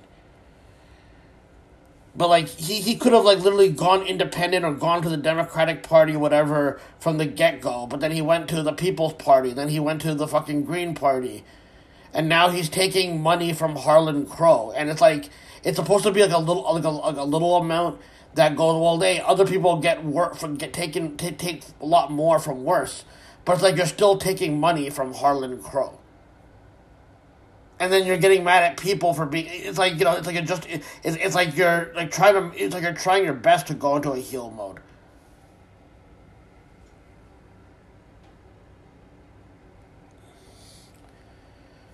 So I, I, I guess uh, Cornel West's new name is Corny.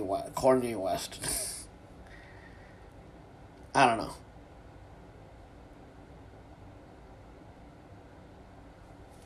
It, uh, it doesn't make any fucking sense.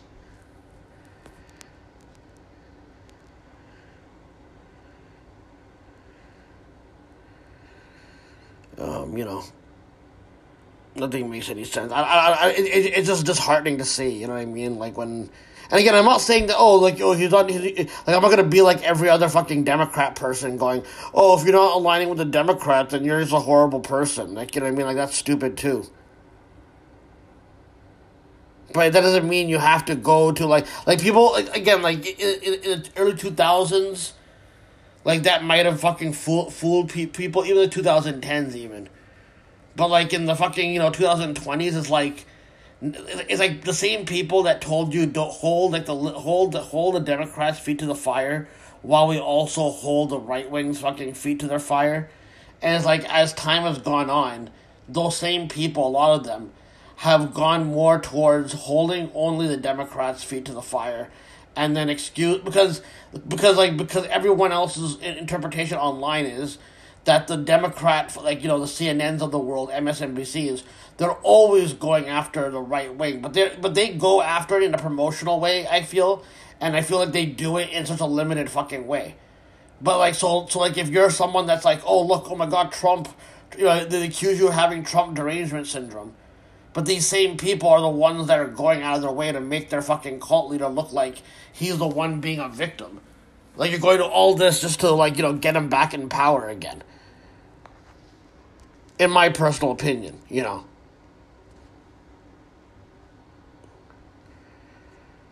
This is how I fucking look at it, at least.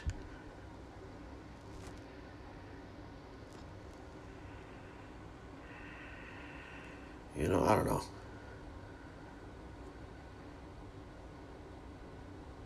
But it's it's like the um, you know, um hold on.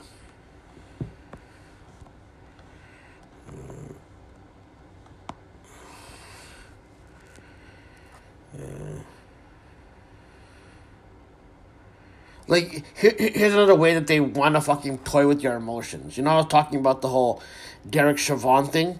Here's another way that they're trying to toy with your emotions by letting you know that that Louis of the Louisville cop fired for killing Breonna Taylor was then rehired by another police agency, and he recently rammed a pickup truck with his cruiser and pointed his gun at the occupants and witnesses. That's what they're reporting here.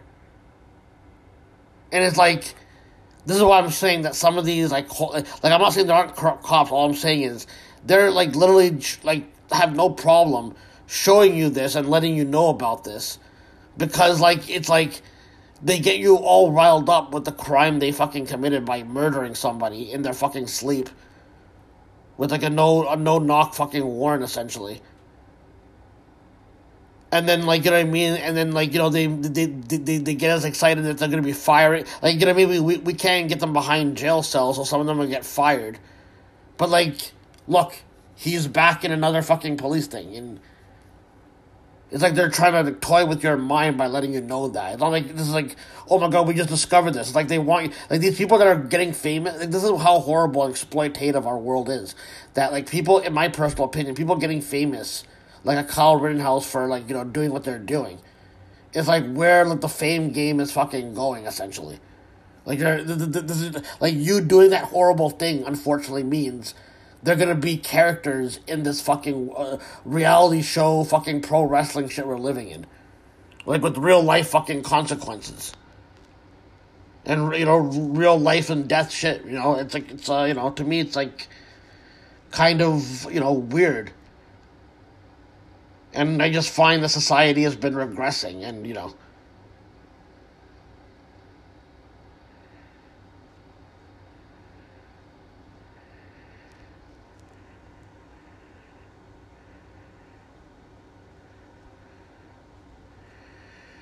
You know, I don't know.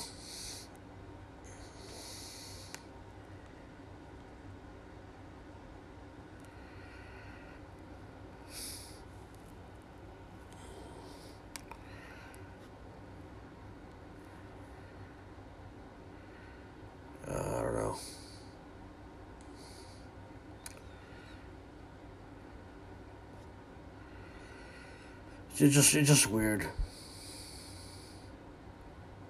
Everything is just you know I I I I have to get this out of my system, that's why I talk about some of this stuff. It, it might not be for everybody, especially my narratives with how I see it. But what I'm supposed to do every cookie, do the same cookie cutter shit that everyone else does and like you know basically like do my do my podcast and hope that I socially climb up because I'm sucking up to the right fucking people. It's like you know I look at how the how the fucking uh, you know how predetermined a lot of what goes on, which is much more disturbing. People would get offended by just like by, that because then that would imply that a lot of our fucking destiny is like predetermined. And maybe some people are not ready for that re- revelation, but it's like it's like 10 times more scary that like that like you know you're like from the day you're born you're already born into a fucking game and i don't think that's fair on any of us who didn't sign up for that. You know it's, it's like a lot of us are like you know the the the, the people like in gen v basically like you know like they put something in us. We're like you know from day one we're already scouted out by the people in power. Doesn't mean there isn't hard work going on, but because people think that once you say that like things are like organized, that something, something that means that it's ten times. Like, it means that it's easy as fuck to do. No, it's, it's actually hard. But like, if anyone wants to cross over to that side.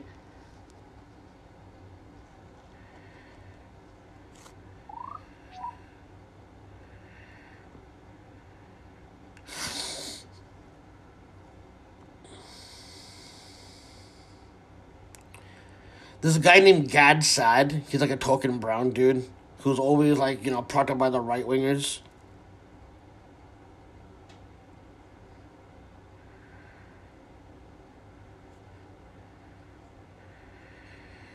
He, uh, you know, is talking about like, oh, I'm gonna currently taking the mandatory yearly. I'm, I'm taking the the uh, uh, mandatory yearly training model module on sexual violence and rape culture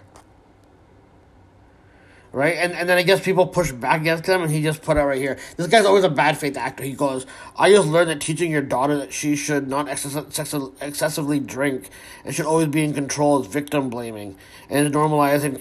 The the thing is, listen.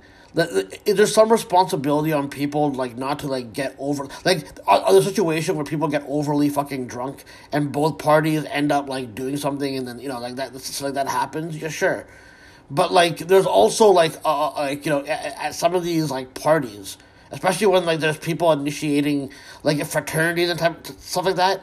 Like there's definitely people who are like definitely like luring like the luring people to drink more with the intention. Like and you're acting like even if they did, and even if they didn't drink, like people who are who, who are you know uh, you know rapists are gonna find a fucking way to do it. But there's nothing wrong with telling your fucking daughter not to excessively fucking drink whatever, where people can easily take advantage of you or something like that. But like you know, but but making it seem like it's solely on the fucking woman. And, always, and they've always normalized arguments like that to make it seem like it's all the women's fault. And I'm saying that as somebody that's fallen for it because it's what the fucking edge. It would be what the fucking like anti-establishment person would say against the the narratives because you know.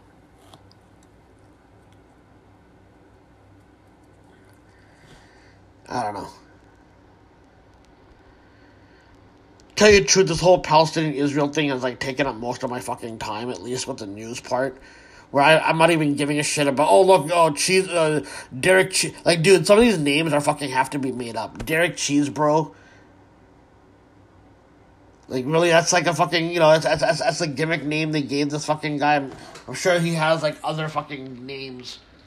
Since you already showed me that uh, politicians can have faulty backgrounds, like George Santos, how do I know this cheese bro is not a fucking, you know, faulty fucking guy as well? Or are we gonna wait until the Netflix documentary to be made about it?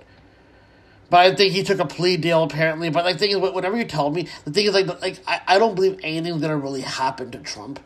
Not saying that he shouldn't face consequences, just like any other politician who does the stuff that he does. But like, if you actually think that Trump, like, like Marjorie Taylor Greene's like, oh, Trump is so brave because he's going to jail for, like, that's like the like, that's like the type of narrative you're like people who who see this guy as a cult leader, who look at him as like this grand master leader or whatever. They think, oh, he's doing this for me. Well, I got to be more loyal to him. It's like they're they're tricking you into loyalty for somebody that wouldn't actually do shit for you.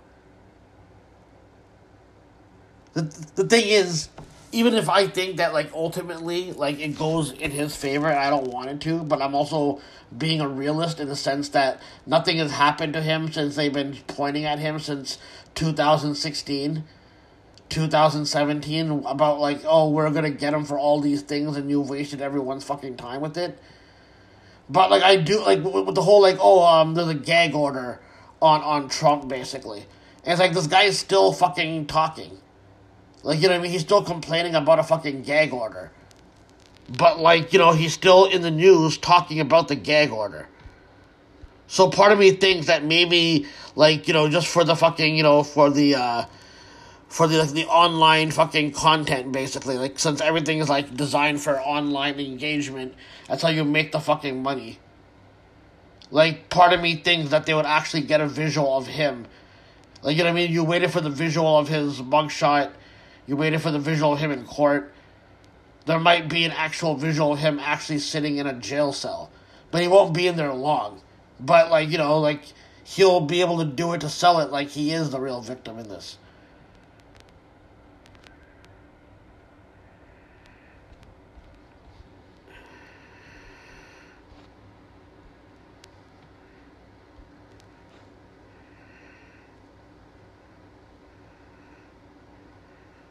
Like here's the, here's the thing. I like generally I like Jon Stewart, but I also know that lately, like I'm not saying in an obvious way, he's kind of gone more in like, eh, like if he's a celebrity that knows better, and he's also kind of like you know like siding with certain people, like that kind of lean right, and it's not like and, and again like this is never a coincidence. Whatever with public figures, I can already tell that they're going in that direction.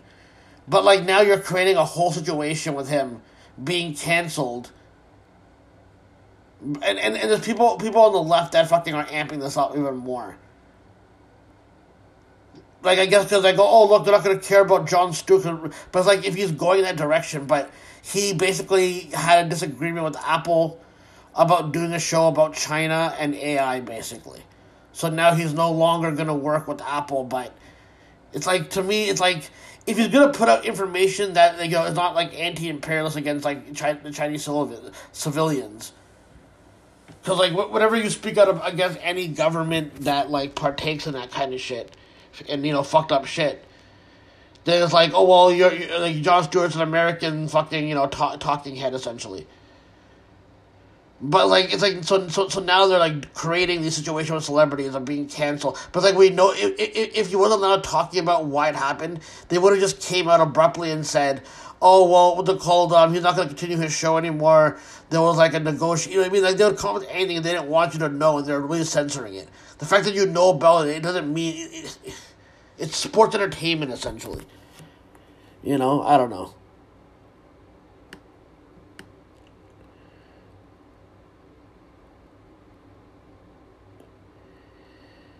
You know, I don't know. How many people are in here still?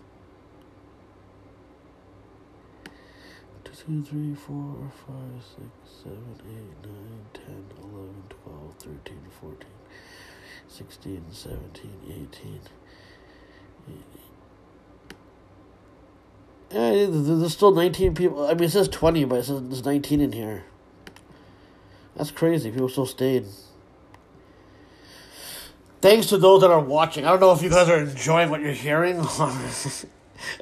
I imagine like they're like they're, they're all like interacting in a group chat. Like, oh, this guy's so fat and ugly. You know, I don't know. But um, you know, um, it's just crazy, man. I don't know. But apparently, like Ivanka Trump has been subpoenaed. Apparently, it's like, dude, it's like, dude, like, like, I, it, this is just more sports entertainment and filler. On, on, you know what I mean? Just to keep the storyline even more. Like, what, a minute that she's not going to be subpoenaed a couple of months ago, and now she's going to be subpoenaed again. Like, I, I can't keep up with it. And and then and Lauren Boebert, like, and uh, like apparently, like, like a big selling point for a lot of these people is that oh, Lord, like this is what helps like uh, Lauren Boebert and Marjorie Taylor Greene and her ilk seem like they're anti-establishment because people already view Hollywood as like a liberal fucking palace. I don't think Hollywood really is. I think it's more conservative than people think, right? But um, but because Hollywood is uh, backing like this is the way it's promoted. Hollywood uh, are ba- are backing up Lauren Boebert's opponent essentially. And it's like, like okay, fine. With the on the surface, that seems like going against Lauren Boebert's a good fucking thing, obviously. But it helps like her ilk because they already view Hollywood as being these, you know, um, you know, shady liberals. Ivanka was just in Beverly Hills at Kim Kardashian. How do you know this, bro? I mean, he, your name is UCLA.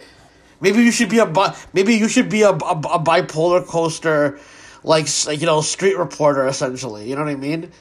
If I get this podcast going and making money, you know, I mean, I, I you know.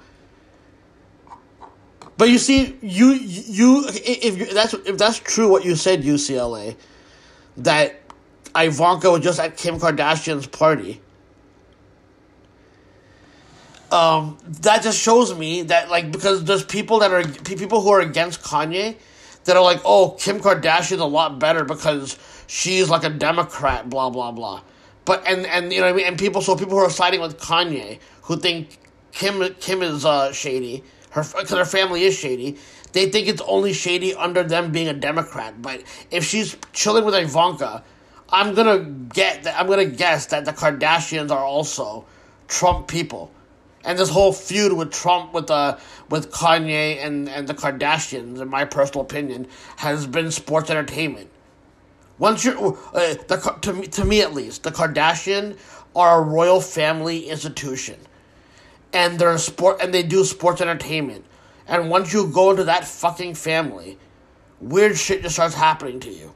You start having overdoses. You have drug problems. You go to her party. The you know rappers are shooting singers in the, in the foot. There's something weird about the Kardashian family in the showbiz mafia institutions that, that I, in my personal opinion at least.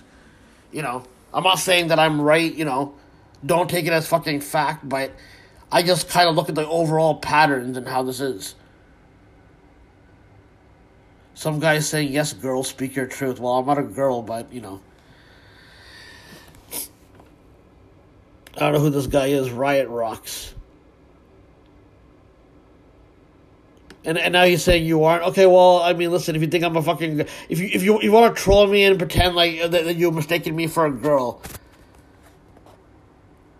Oh well, I mean, the the beard gave it away, right?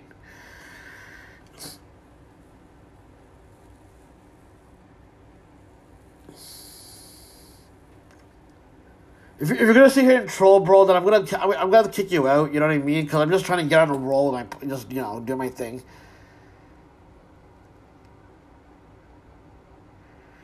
Look like look like the lady in the beard in the in the Greatest Showman. Well, okay, well, eh. all right, great for you, buddy. See, I I, I already dislike this guy. Cause I'm looking at this guy's profile picture, and he kind of looks like you know Sean Ross Sapp a little bit. He look he look like Sean he look he look, he look like Sean Ross Sapp. Um, uh, he, he says Sean he looks like Sean Ross Sapp if Sean Ross Sapp was trying to play Johnny Sack from Sopranos.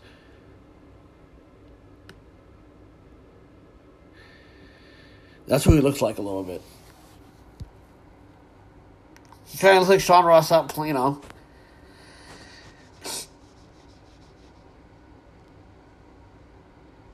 Johnny Sacrimoni.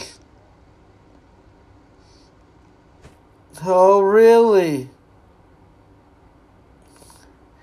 What's this, the fucking UN now? Sorry. I, I, I, I, I always I, I always like when uh, when jo- when uh, Johnny Sack is like he's calm for a bit and then like every other word and then uh, in the conversation he raises his voice. He always sells it. Too bad too bad the actor is like you know in real life an asshole, but you know. The, the, the actor in real life hangs out with like Anthony Cumia so, and Nick DiPaolo, so you can imagine those conversations.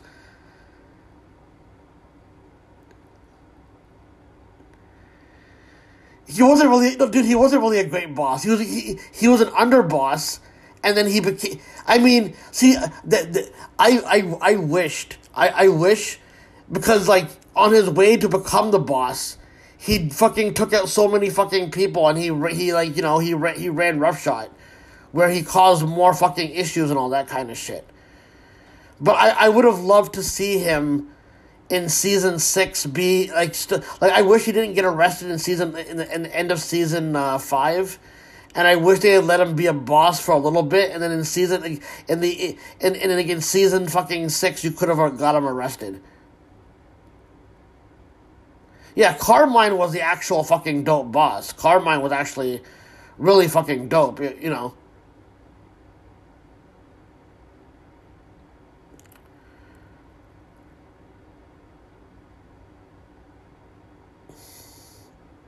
I miss my violin. What violin?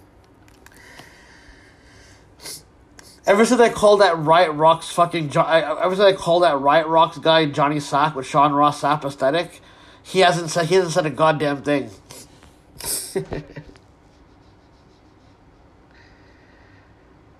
but, but but you see but you, but, but see like normally without a periscope, someone would have been like, "Oh, you fat fuck, you look like a fucking bitch," whatever, and all that kind of shit. Because you can't write explicitly on this fucking site. This guy had come in with a polite troll, like, "Oh, you're uh, a good day, ma'am. Oh, you're not a lady. Oh, uh, you I thought you're a bearded lady." You see, it, it makes everybody who wants to insult you, you you got to be gimmicked up in PG. You you you, you, you, you got to be Danny Tanner on Tumblr when you want to insult people, essentially.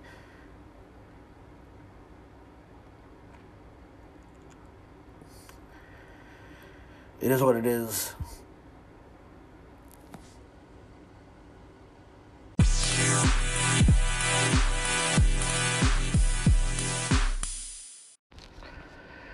All right, I'm back. Me and you see while this was sa- while the podcast was saving, um, you know, I was uh, talking to UCLA about fucking Cenk's uh, presidential run. I, I still, say, I, I maintain that I believe that because he's setting it up like he's like an anti-establishment guy, even though the alt media is part of the establishment, they'll pretend that they're not a part of the establishment just to like you know save face. But with the call, I personally believe he's not like obviously he can't run, but like like his antics is like by making him seem like he's so anti-establishment, he's being told not to buy a Democrat not to do anything. I personally feel like whatever, like you know, Steven Crowder like shit that Cenk probably does behind the fucking scenes. Maybe that's coming to light soon, so he'll pretend like they're discrediting him basically. So he'll have a justification of why he's gonna go to the right.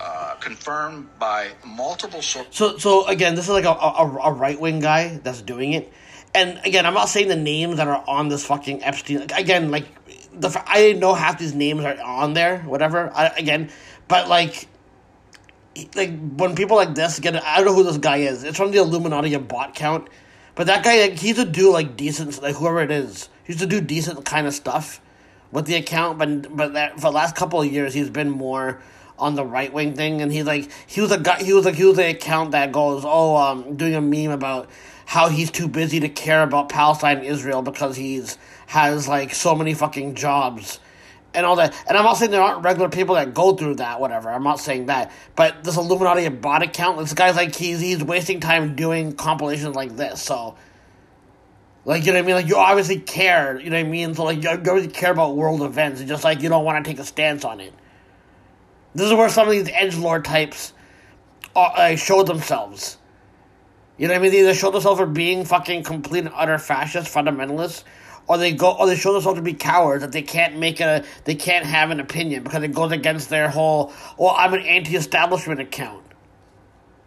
sources. Bill Clinton, George Mitchell, Alex Baldwin, Ra- Ralph Fiennes, George Hamilton, Dustin Hoffman, Kevin Spacey, Liz Hurley, Laura Hutton, Janice Dixon, Naomi Campbell, Christy Tur- Turlington, uh, Henry Kissinger, which may be one of the most evil men on the world. He is. Yeah. Joan Rivers, Courtney Love, Mick Jagger, Courtney Guest, uh, Phil Collins, uh, Simon LeBon, Charlie Rose of PBS, Richard Branson, Candace Bu- Bushel, Tom Ford, uh, Vera Wang, Nadia Byerlin, uh, Koo Stark, and here's some more. Seth Green, James Gunn, Dan Schneider, Steven Spielberg, Tom Hanks, Stephen Colbert, uh, Kevin Spacey, Kev- uh, Kathy Griffin, Oprah Winfrey, Sean Carter, Beyonce Knowles, Anthony Kiedis, John Legend, Christy Teigen, Jim Carrey, Steven Tyler, Ben Affleck, Stephen Collins, Will Ferrell, uh, Eminem, J- Jeffrey Jones, Victor Salva, Mark Rector, Charlie Sheen, Tyler Grasham, Madonna, Catherine Hudson, Gwen Stefani, uh, Stefani Germota, James Franco, That's Will Gaga. Smith. Oh, has Will Smith been in the news lately? Justin Roiland, John Cusack, Anderson Cooper, Demi Moore, uh, Brian Affleck, Meryl Streep, Wanda Sykes, Sh- Chelsea Handler, uh, Michelle Wolf, uh, Pharrell Williams, uh, Quentin Tarantino, Robert Downey Jr. They are So then, so he, so they show the list of like the names on here, right? I still think there's. I'm, I'm not saying that people who who have been on the island that's like not obviously suspect, right?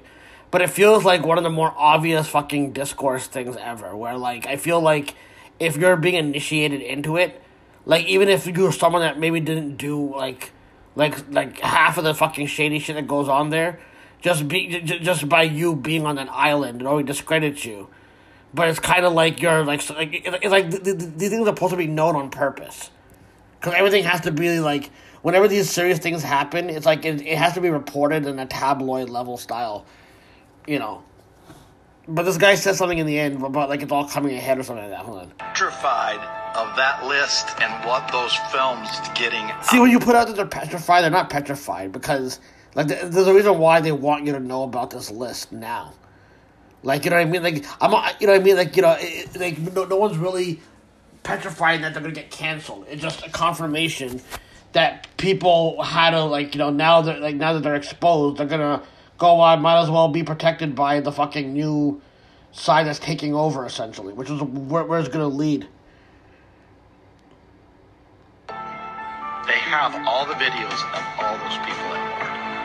Really? Yep. It's gonna get ugly. They're in panic mode. So are they going to release those videos, or what? What do they do I, with them? I'm told that, well, it's it's looking like they're holding it back, that one person has control of that, but I am told other people uh, have them and are going to release them at the right time. So we, we shall see. if this guy is whoever this guy is, who you know what I mean? Because again, the guy's like, oh, I have the information. So it's like, so if you have the information, that also means that like you're allowed to go out and do that. You're not like some guy that's like just breaking. I don't know who this guy was really.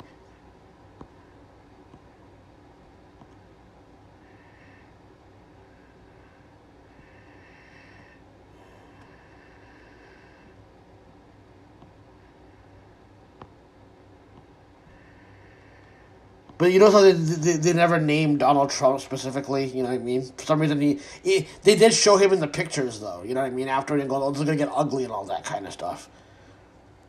But I mean, I, I still think those the, the, the, the main ones are gonna be found out by some other. There'll be other shit that's gonna be found out about it. You know what I mean? I don't know.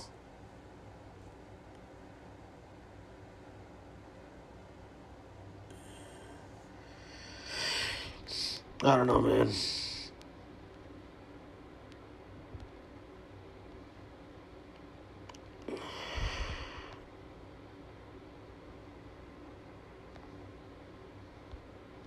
Let me go here. Hold on.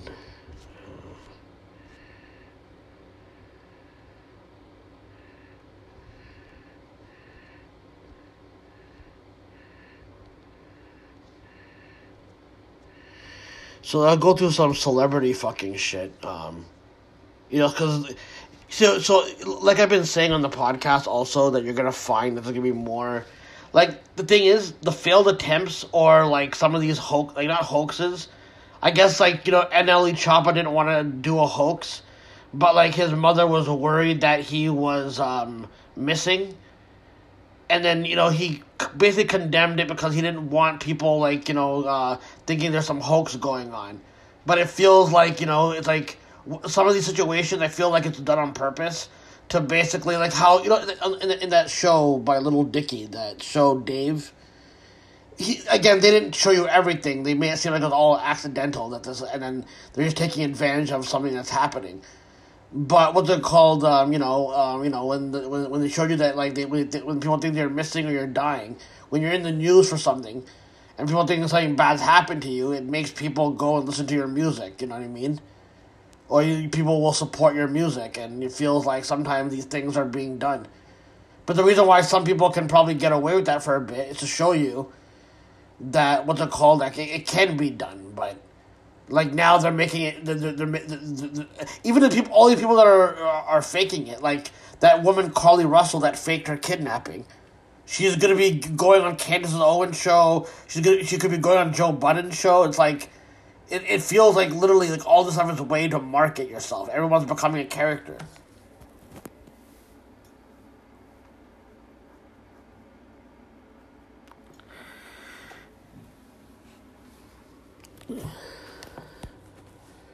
You know, I don't know. Apparently, Forty Two Dugg was free. Um, for, I can, I can never keep up with how what why the rapper why the rapper was or like whoever. A lot of time when whenever those rap, the reason why I pay attention now, because like I feel like politics is seeping into the entertainment. It feels like a lot of like like if like if a lot of like like different celebrities are gonna find a different aesthetic of how they're gonna like you know uh you know go on the far right side right? So it feels like like you know like like like since like like rappers have the aesthetic of always like they always have the rappers with the aesthetic of like you know doing the jail time and doing violent crimes and all that type of shit. Even though like different art forms could literally produce that kind of shit anyways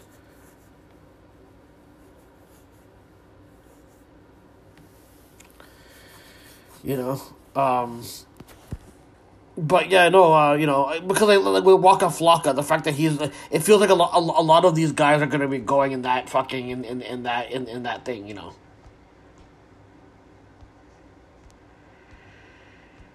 Especially in the in the rap world, it feels like a lot of guys are gonna be going to that direction.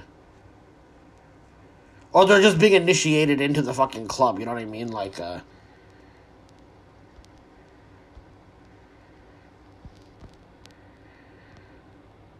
Like for example, like like for example, like you know, like Waka Flocka, you know. uh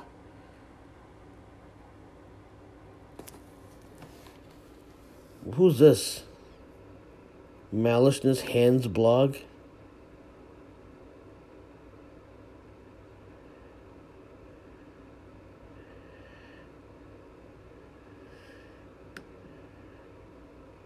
I don't know who this guy is. I thought it was someone trolling me because my name is Hans. uh, My nickname is Hansy. But this guy looks like just like a regular dude, you know.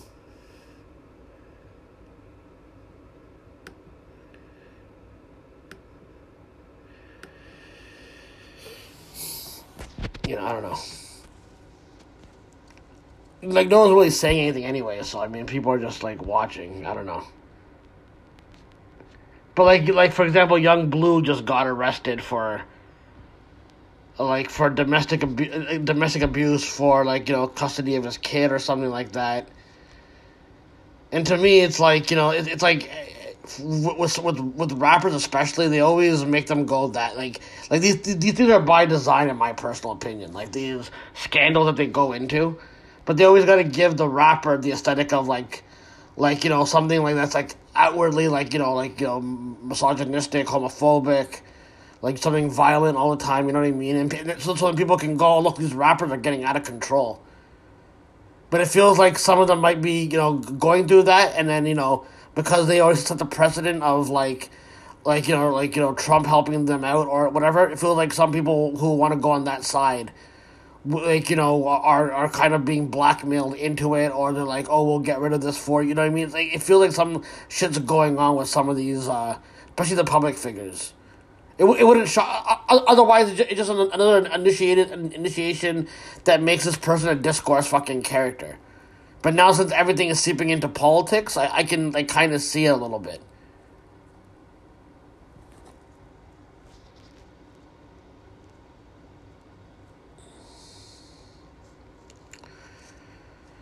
Like you know, like dude, the the the, the, the whole documentary, like whole, I haven't seen it, but it's like, like you you wonder why people are given incentive. Um, Salem Canum, I don't know what the fuck that means. Like, you- you- like you know how pe- pe- people wonder, oh, wh- wh- why do people like uh, you know do all these horrible? It's like, dude, they make documentaries off like the ringleaders who have been burglarizing the fucking celebrities' houses. It it, it, it now just con- convinces me that there is a fucking network of some like you know where they where, where, the like in my personal opinion the feds get people to go and do shit and like because they're part of the entertainment dollar, and like now you catch them and then they all become a documentary shit. It's like they're like designing it to happen and shit. I don't know.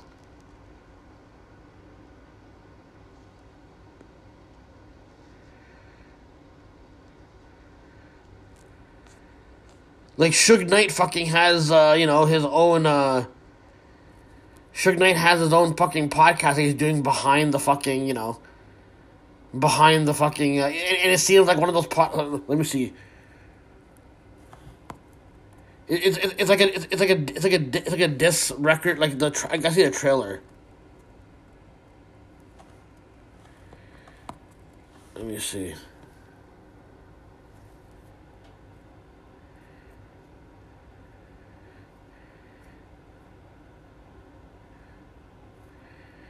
Trying to look for the for the, for the trailer.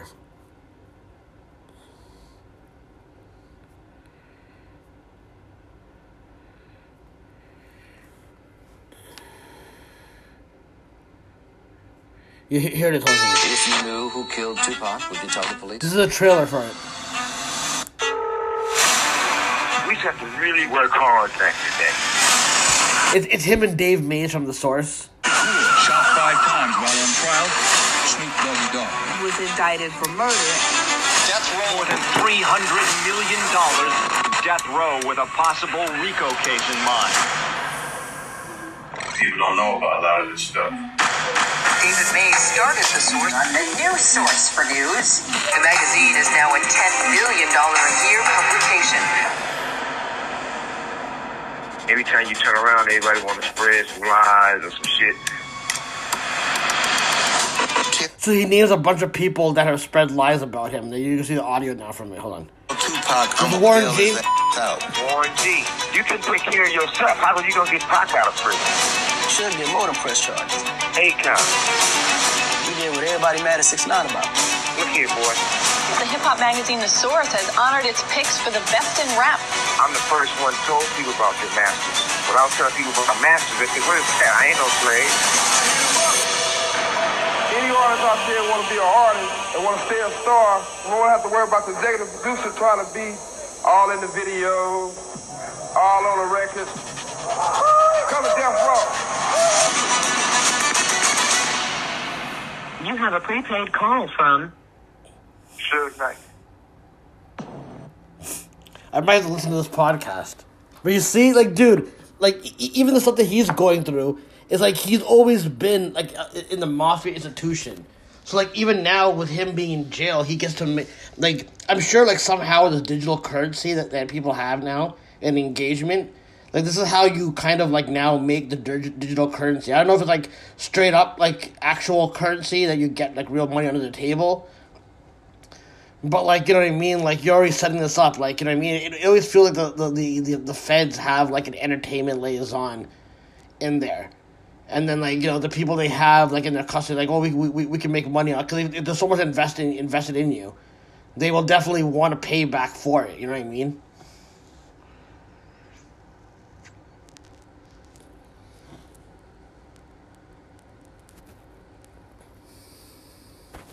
I don't know. But based off that, like you you wonder why people opt to go and do horrible shit. Is because like you know you're doing documentaries on like oh the ringleader of uh, HBO Max, the, the the ringleader of these celebrity. It's on it's on HBO Max. It- like the ringleader of these cele- like oh we we hit Paris Hilton whatever. Let me see. Hold on a second.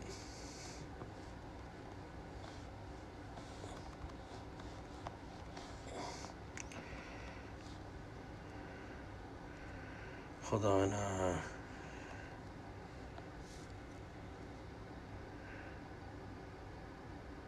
let me see. Uh,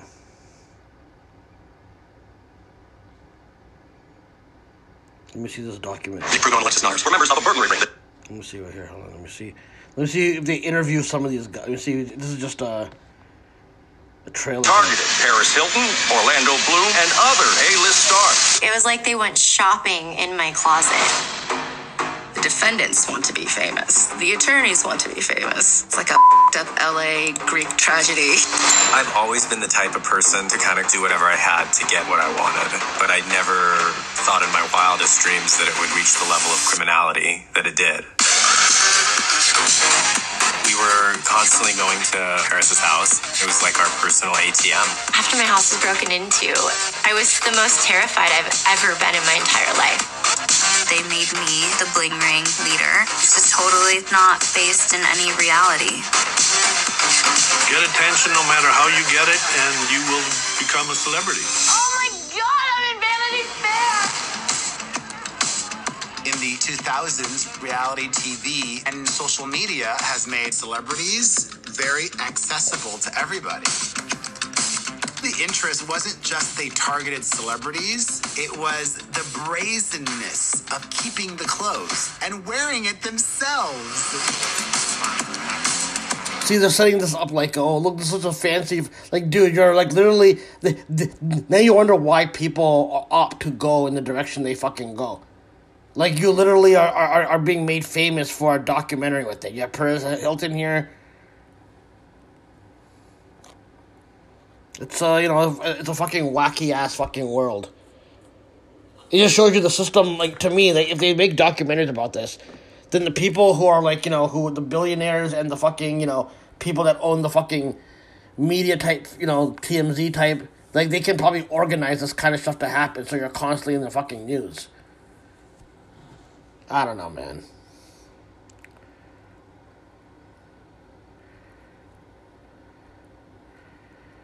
Just uh, it's, it's so fucking annoying. You know, I don't know.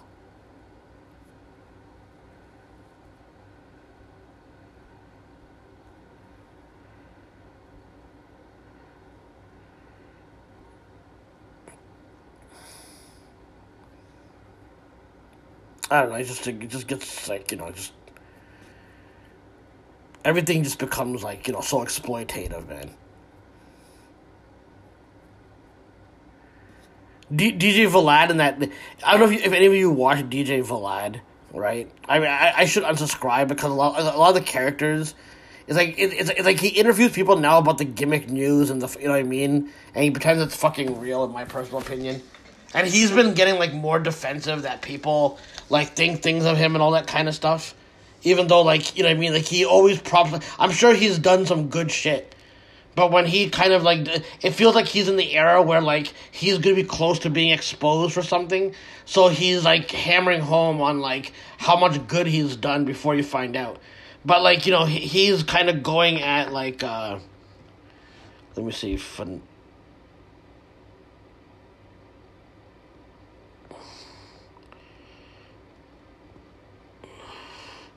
me see.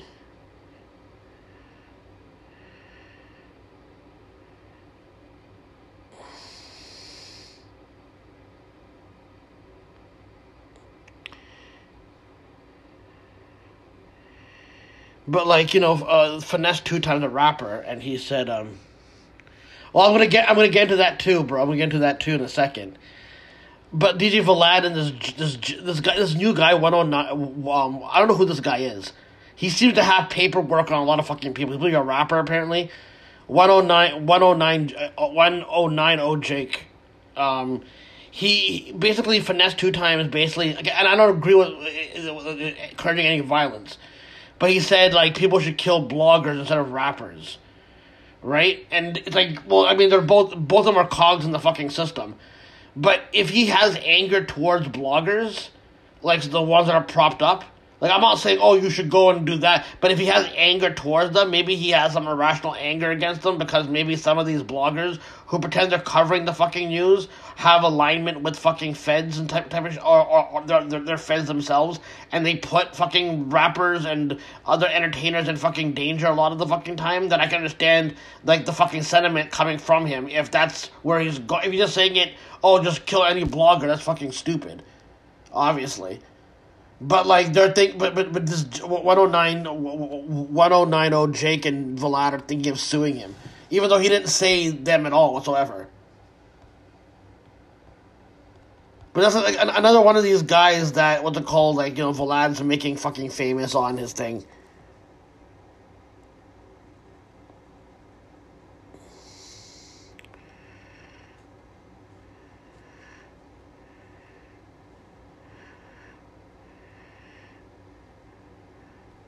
Like you don't even see anything about this guy on Twitter.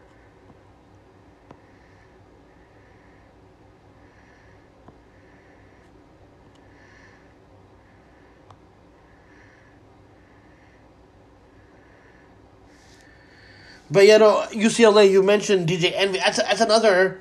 Like I'm not saying that, like like this the the, the scam is it's, it's like the people in charge let him do it, but now it's like getting caught and being in trouble for it is now also bringing in fucking the entertainment dollar as well.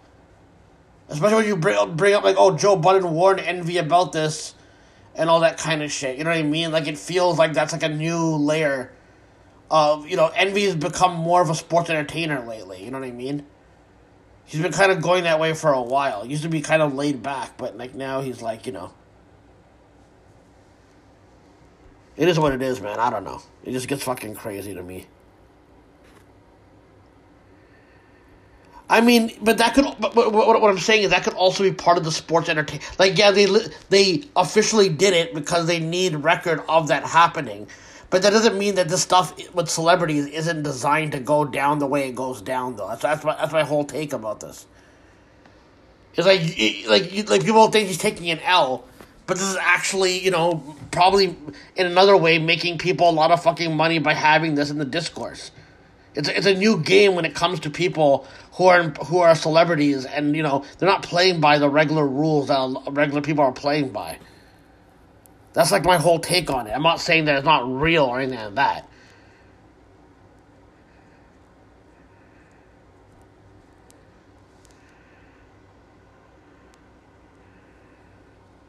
But some of these guys, like you know Vlad, DJ Academics, and stuff I think they try to make people's lives a little. They you know like you know put people more in danger than people want to realize.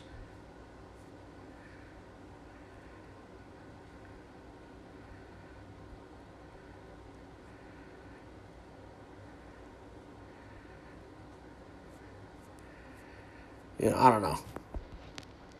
It's, the same thing with like with with, with the uh, Benny the Benny the Butcher, like getting mad at the critics for you know.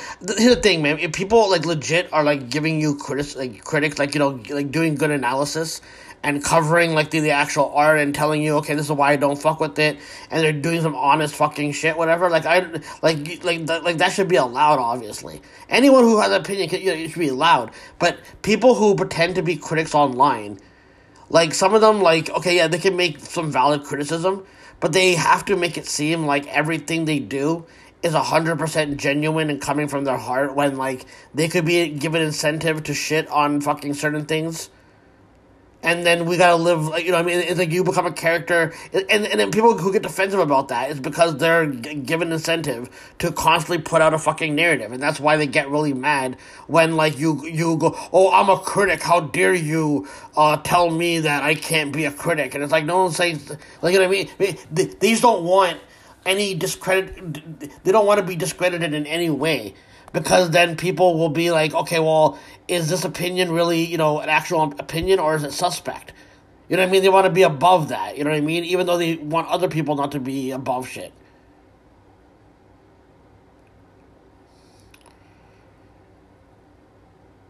My, the football player um, Michael Irvin was uh, shitting on his son because his son is like it's a way to promote his son doing fucking rap, doing gangster rap, whatever. Even though he's saying that his son never lived a gangster life, but it's like even if his son didn't live the fucking gangster life, it's like people don't don't don't realize that like even like because like, like oh we're in the suburbs and all that kind of shit. Like th- that's like a way to make it seem like only people in the like you know in, in in the projects are the ones that are doing all the gangster shit it, it, you know what I mean? What's it called? And like you know, it, it's like it, it, it gives it puts more highlight on them. But people automatically assume because someone lives in the suburb that they can't be they, they can't be doing gangster shit. And I personally believe that you know it doesn't have to be the same aesthetic, but I believe that there's probably just as much gangster shit going on in the suburbs. But like you, but, but, but like you know what I mean. But people look at that as street credibility type shit but like, it actually protects them even more because you think oh it's so soft in the in these things. But it's like eh, if you're in the if you're in the institu- uh, entertainment institutions you're part of a mafia fucking system. You're like by na- you don't gotta be a gangster you don't gotta be the aesthetic of like what a gangster is on the street to be a fucking gangster. I don't know. Exactly you know and I, I and I always feel like rappers who like love to take like the ultimate credit for being the most gangster. It's like you're helping, like people, you're helping law enforcement and people see you see that as like the only like oh these are the only people that do it. So you're putting a target on you while like the like corporate executives who are gangsters are like you know like going under the fucking radar because the most that people will think at, uh, about them is that they're uh, you know out of touch white guys who can't fucking dance to the rhythm. And and and and then you and the character like you know they'll like you know nonchalantly fucking say something like shizzle. You know what I mean? Like like that's like the aesthetic they want. You know what I mean? But like you know.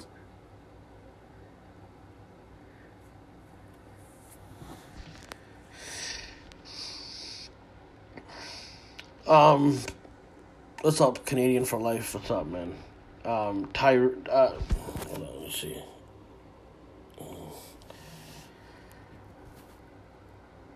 I'm just recording part of my podcast right now.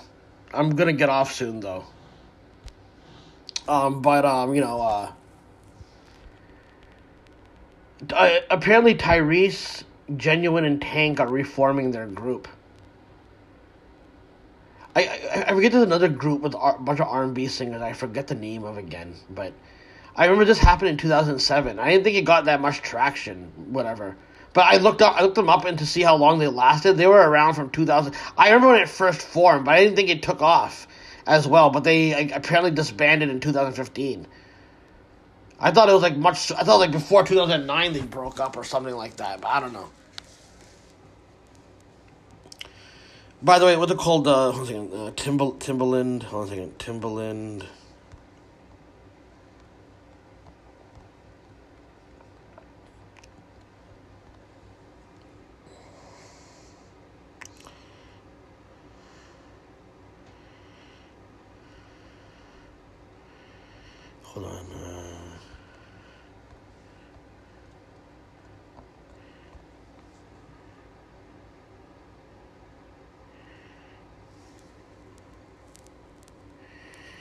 This is chi- oh, so let me see. Um, okay, hold on a second. Uh, I'm just looking up something. Hold on. I want to see who this girl is for a second.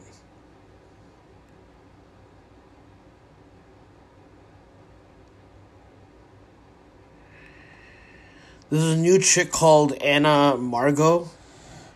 And she's like some 21 year old white girl.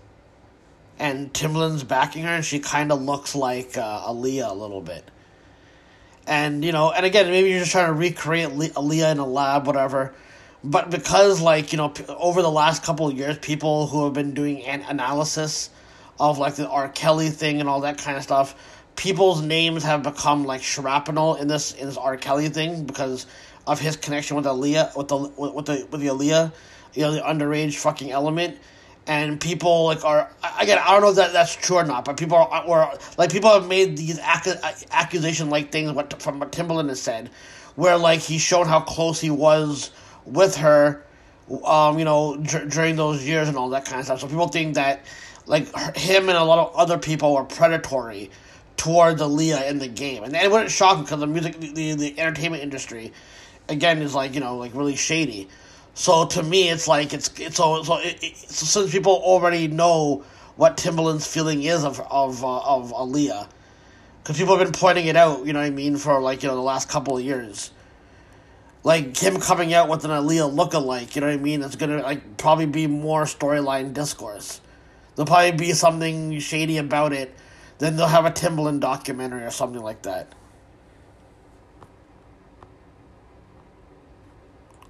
I don't think she looks that much like Aaliyah, but I guess in this video she kind of does.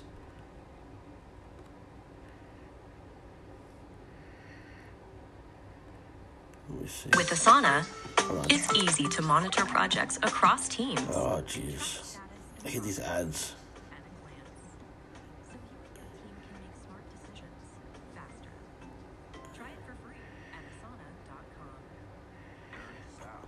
See here. Can you really feel me? The, the beat's dope though.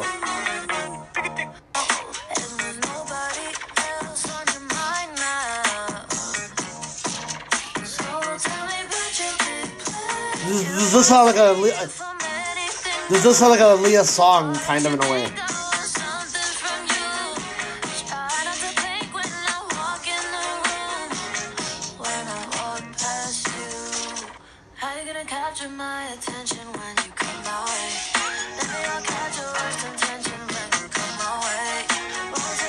Has soul, you know. She's pretty, she's pretty good. I'm not.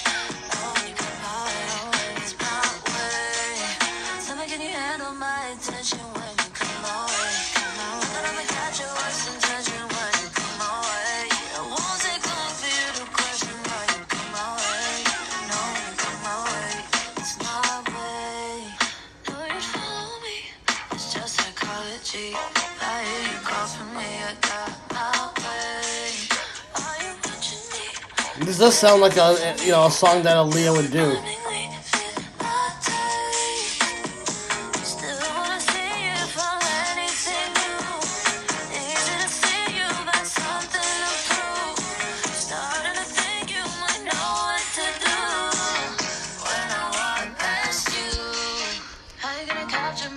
It's not bad. The, beat's pretty fucking good. It sounds like a classic Timbaland beat, you know, something I would have pumped in the early two thousands, late nineties, you know.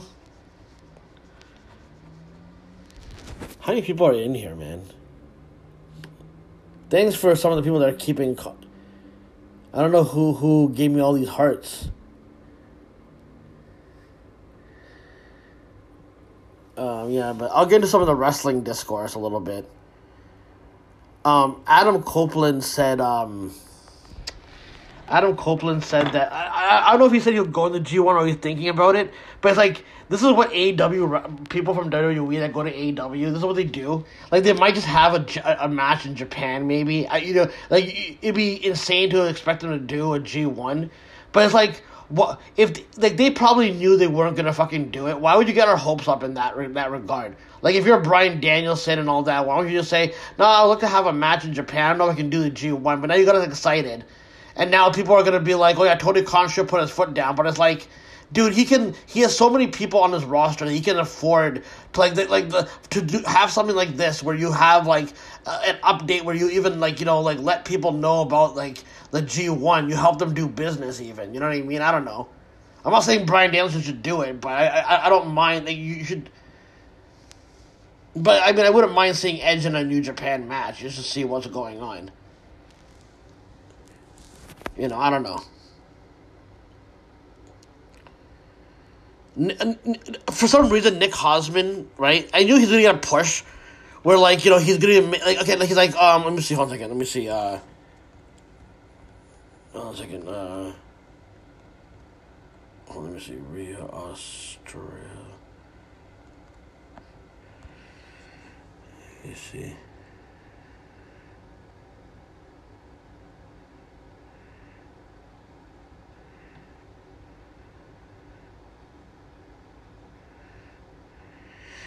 With the call, like, I guess people put out the rumor that she might be main eventing Wrestle um, Elimination Chamber, right? And it's like, and then Nick Hausman had to come out and say, I thought he randomly just came out with the story saying, oh, there's no plans for it. It's like, so then why are you telling us about something that wasn't planned to make it news?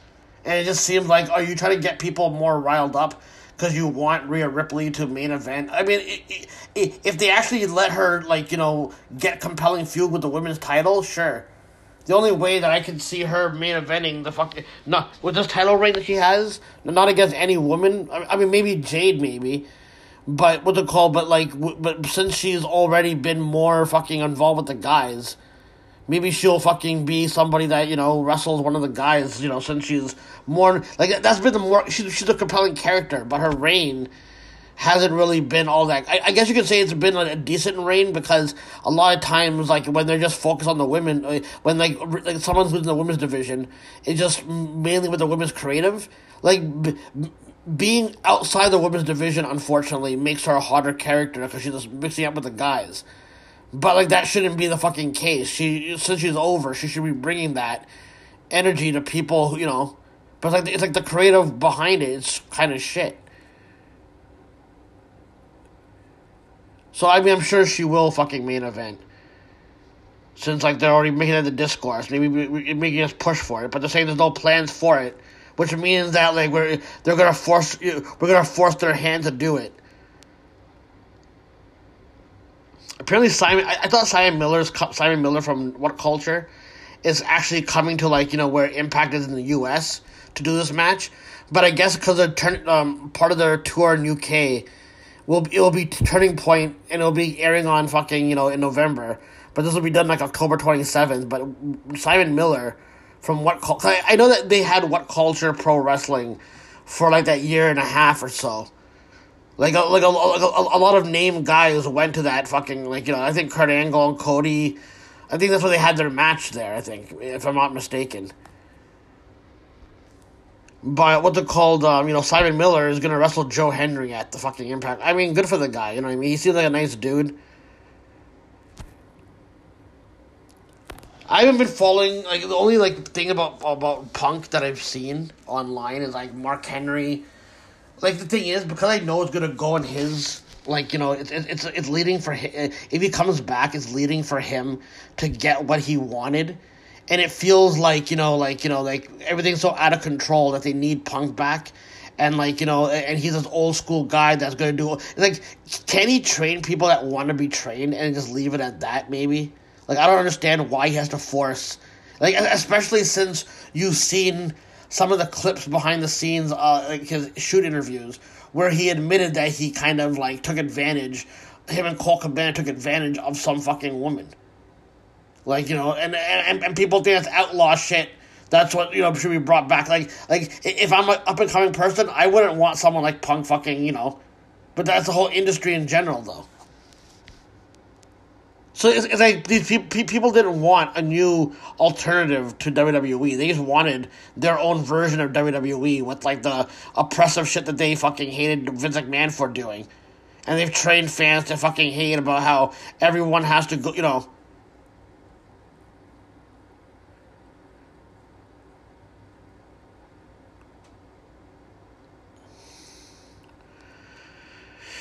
Nia Jax was doing uh, uh, an uh, interview. I, I don't know if she did an interview, but she's talking about how much hate she gets and how much harassment. The thing is, people are not going to feel bad because, you know, um, you, you automatically think that she's a shitty person because she injures people.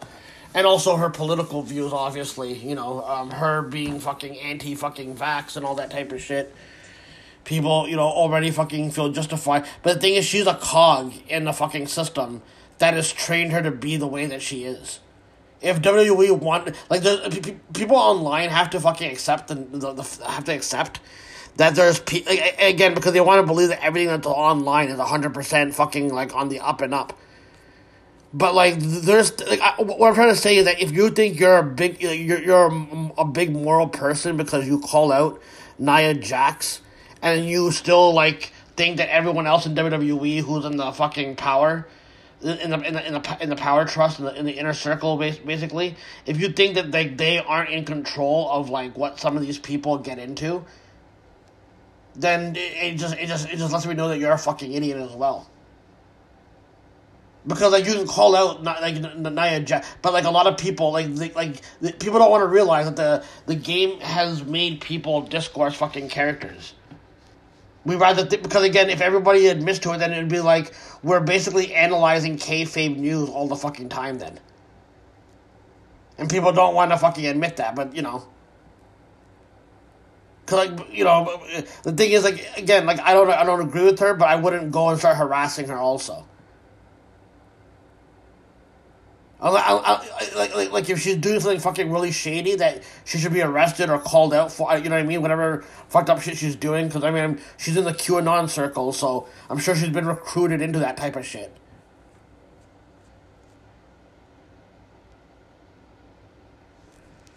Even even with Lacey Evans like not like not being uh you know in in WWE officially anymore, I still feel she's still a part of WWE, in that like she'll be more of a discourse character now, and whatever she's into, she'll have to do it outside WWE. Just like how you know, in my personal opinion, how Jackson Ryker, aka Gunner, is now uh, like like he was setting the seeds like uh, of people to be like people are like oh dude he's just a he's just a guy that doesn't have any power. He's just a wrestler and all that. He just has these stupid opinions and it's like okay well either they're they're, they're doing this to basically make this his character and like you know like bringing in the real life character because wrestling's gonna go in that exploitive nature but now that he's left and now he's gone to become a fucking sheriff somewhere. Yes, I'm fucking nervous with his political, with his his outlook, and how how much he seems to detest black people. I'm allowed to be concerned that like we're not gonna like I gotta wake up every day and wonder now if this guy's gonna do something and be trigger happy.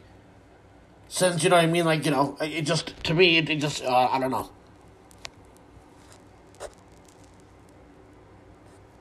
So like Lacey Evans talk, I, I guess she always, I guess went to make uh, because everyone thinks she's a, a, tr- problematic person. People always make it seem like oh because they got into arguments and fights back in WWE that must mean that the WWE institution doesn't co-sign her like anti-autism thing and all that kind of stuff whatever. But it, but to me it's like some of the people in there probably agree with her. She's just doing it to make it look. She's she's like pe- people will think she's keeping it real, but some people will be like, "Oh, I'm glad WWE got rid of her," basically. But it's like she's still probably a part of them.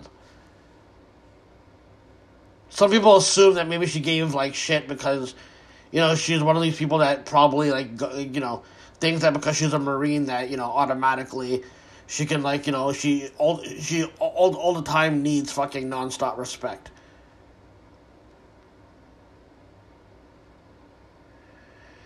What else I have right here?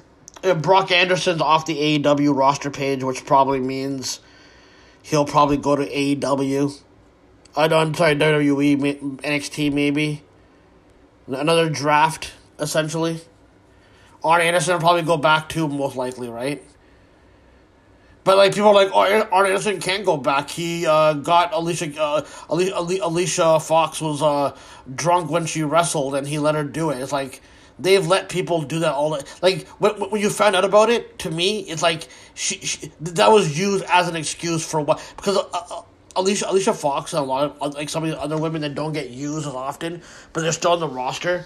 It's like it's a mafia institution, right? So you still like you're like you're talented, but you don't get to do much, whatever. Some, but and you're and you're known for like just being.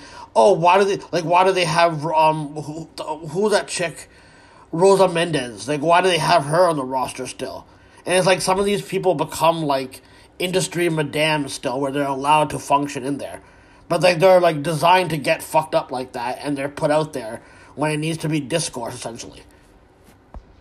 So like, to, it, was, it was an excuse for why Arn Anderson had to fucking leave, basically.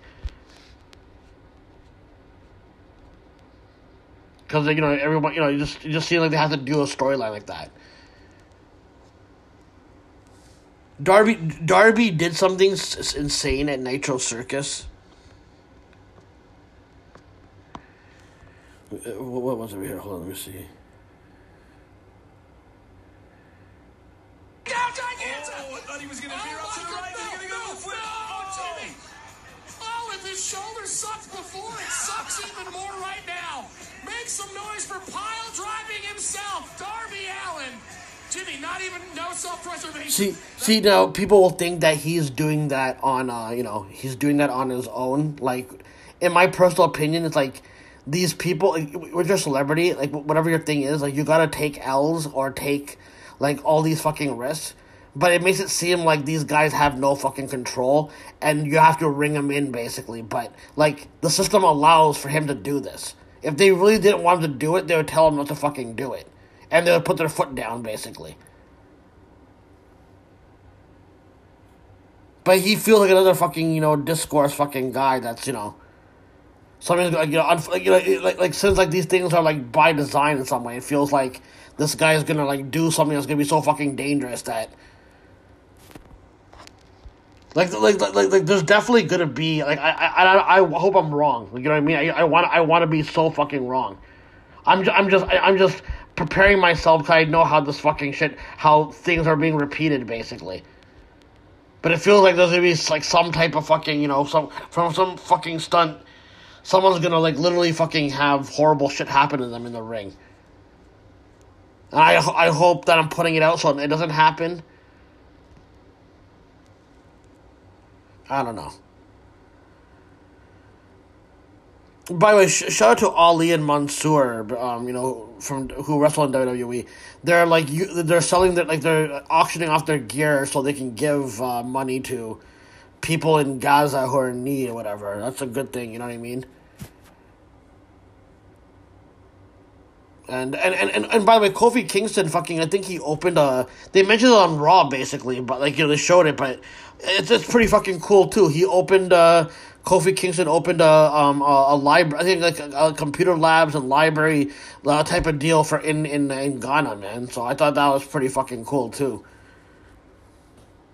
I'm, I, I, I really want to give like th- these guys respect for doing it, it but it, it always feels like now when you learn about like something they like something good that like like with Samuel for Syria for example, like for example that's a good cause right, but part of me is like always wondering since like you know they work for WWE and part of like your you know part of like how you become a heel in real life is like you do something scammy and I hope it's not one of those fucking cases. I hope it's just a genuine cause. You know what I mean? Like, and, and, they're you know doing something good in the midst of like being around in a in an evil institution, essentially. You know what I mean? Like, I, I don't want it to be like that.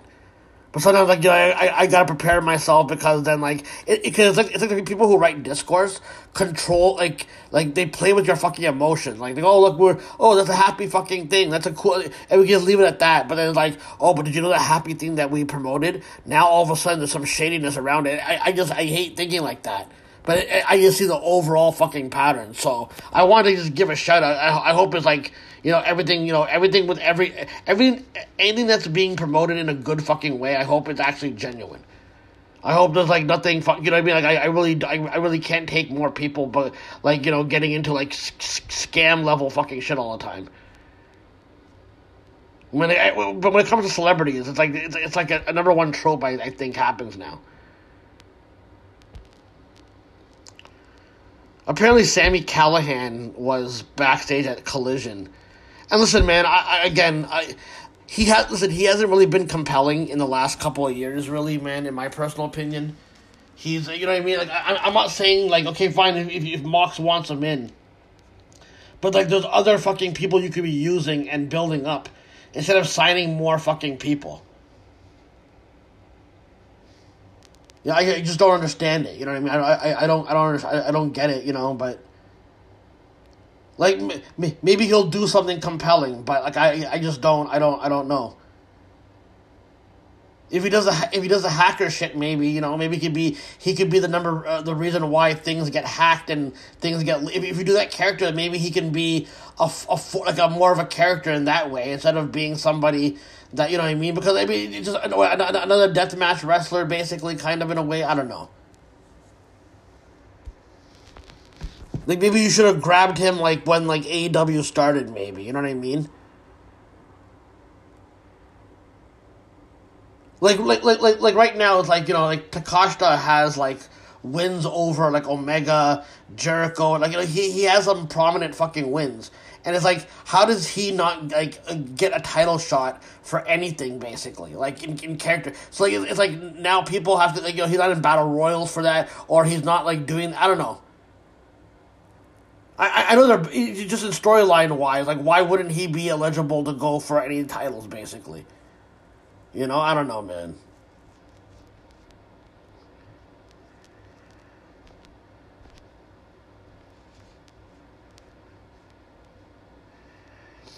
I was debating, you know, um, uh, no, no, not, not, debating, but um, I was listening to Post Wrestling's um, they they did a they, they did a review again of uh, WrestleMania 17, and even I skimmed through, uh, you know, some of it, like you know, on on like you know the network from you know on my laptop and shit.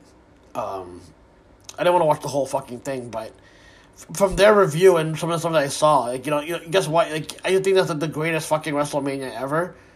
But it's like I guess like you know some of the current ones have kind of been like a like not like like a, all the current ones that have ever happened in the last twenty years, but like there's been other ones that have been better now. I guess like the you could say the Austin Rock match was a lot better than what people thought. But I think because of the ending of like McMahon and Austin shaking hands has like made people like not really give a shit about that ending really.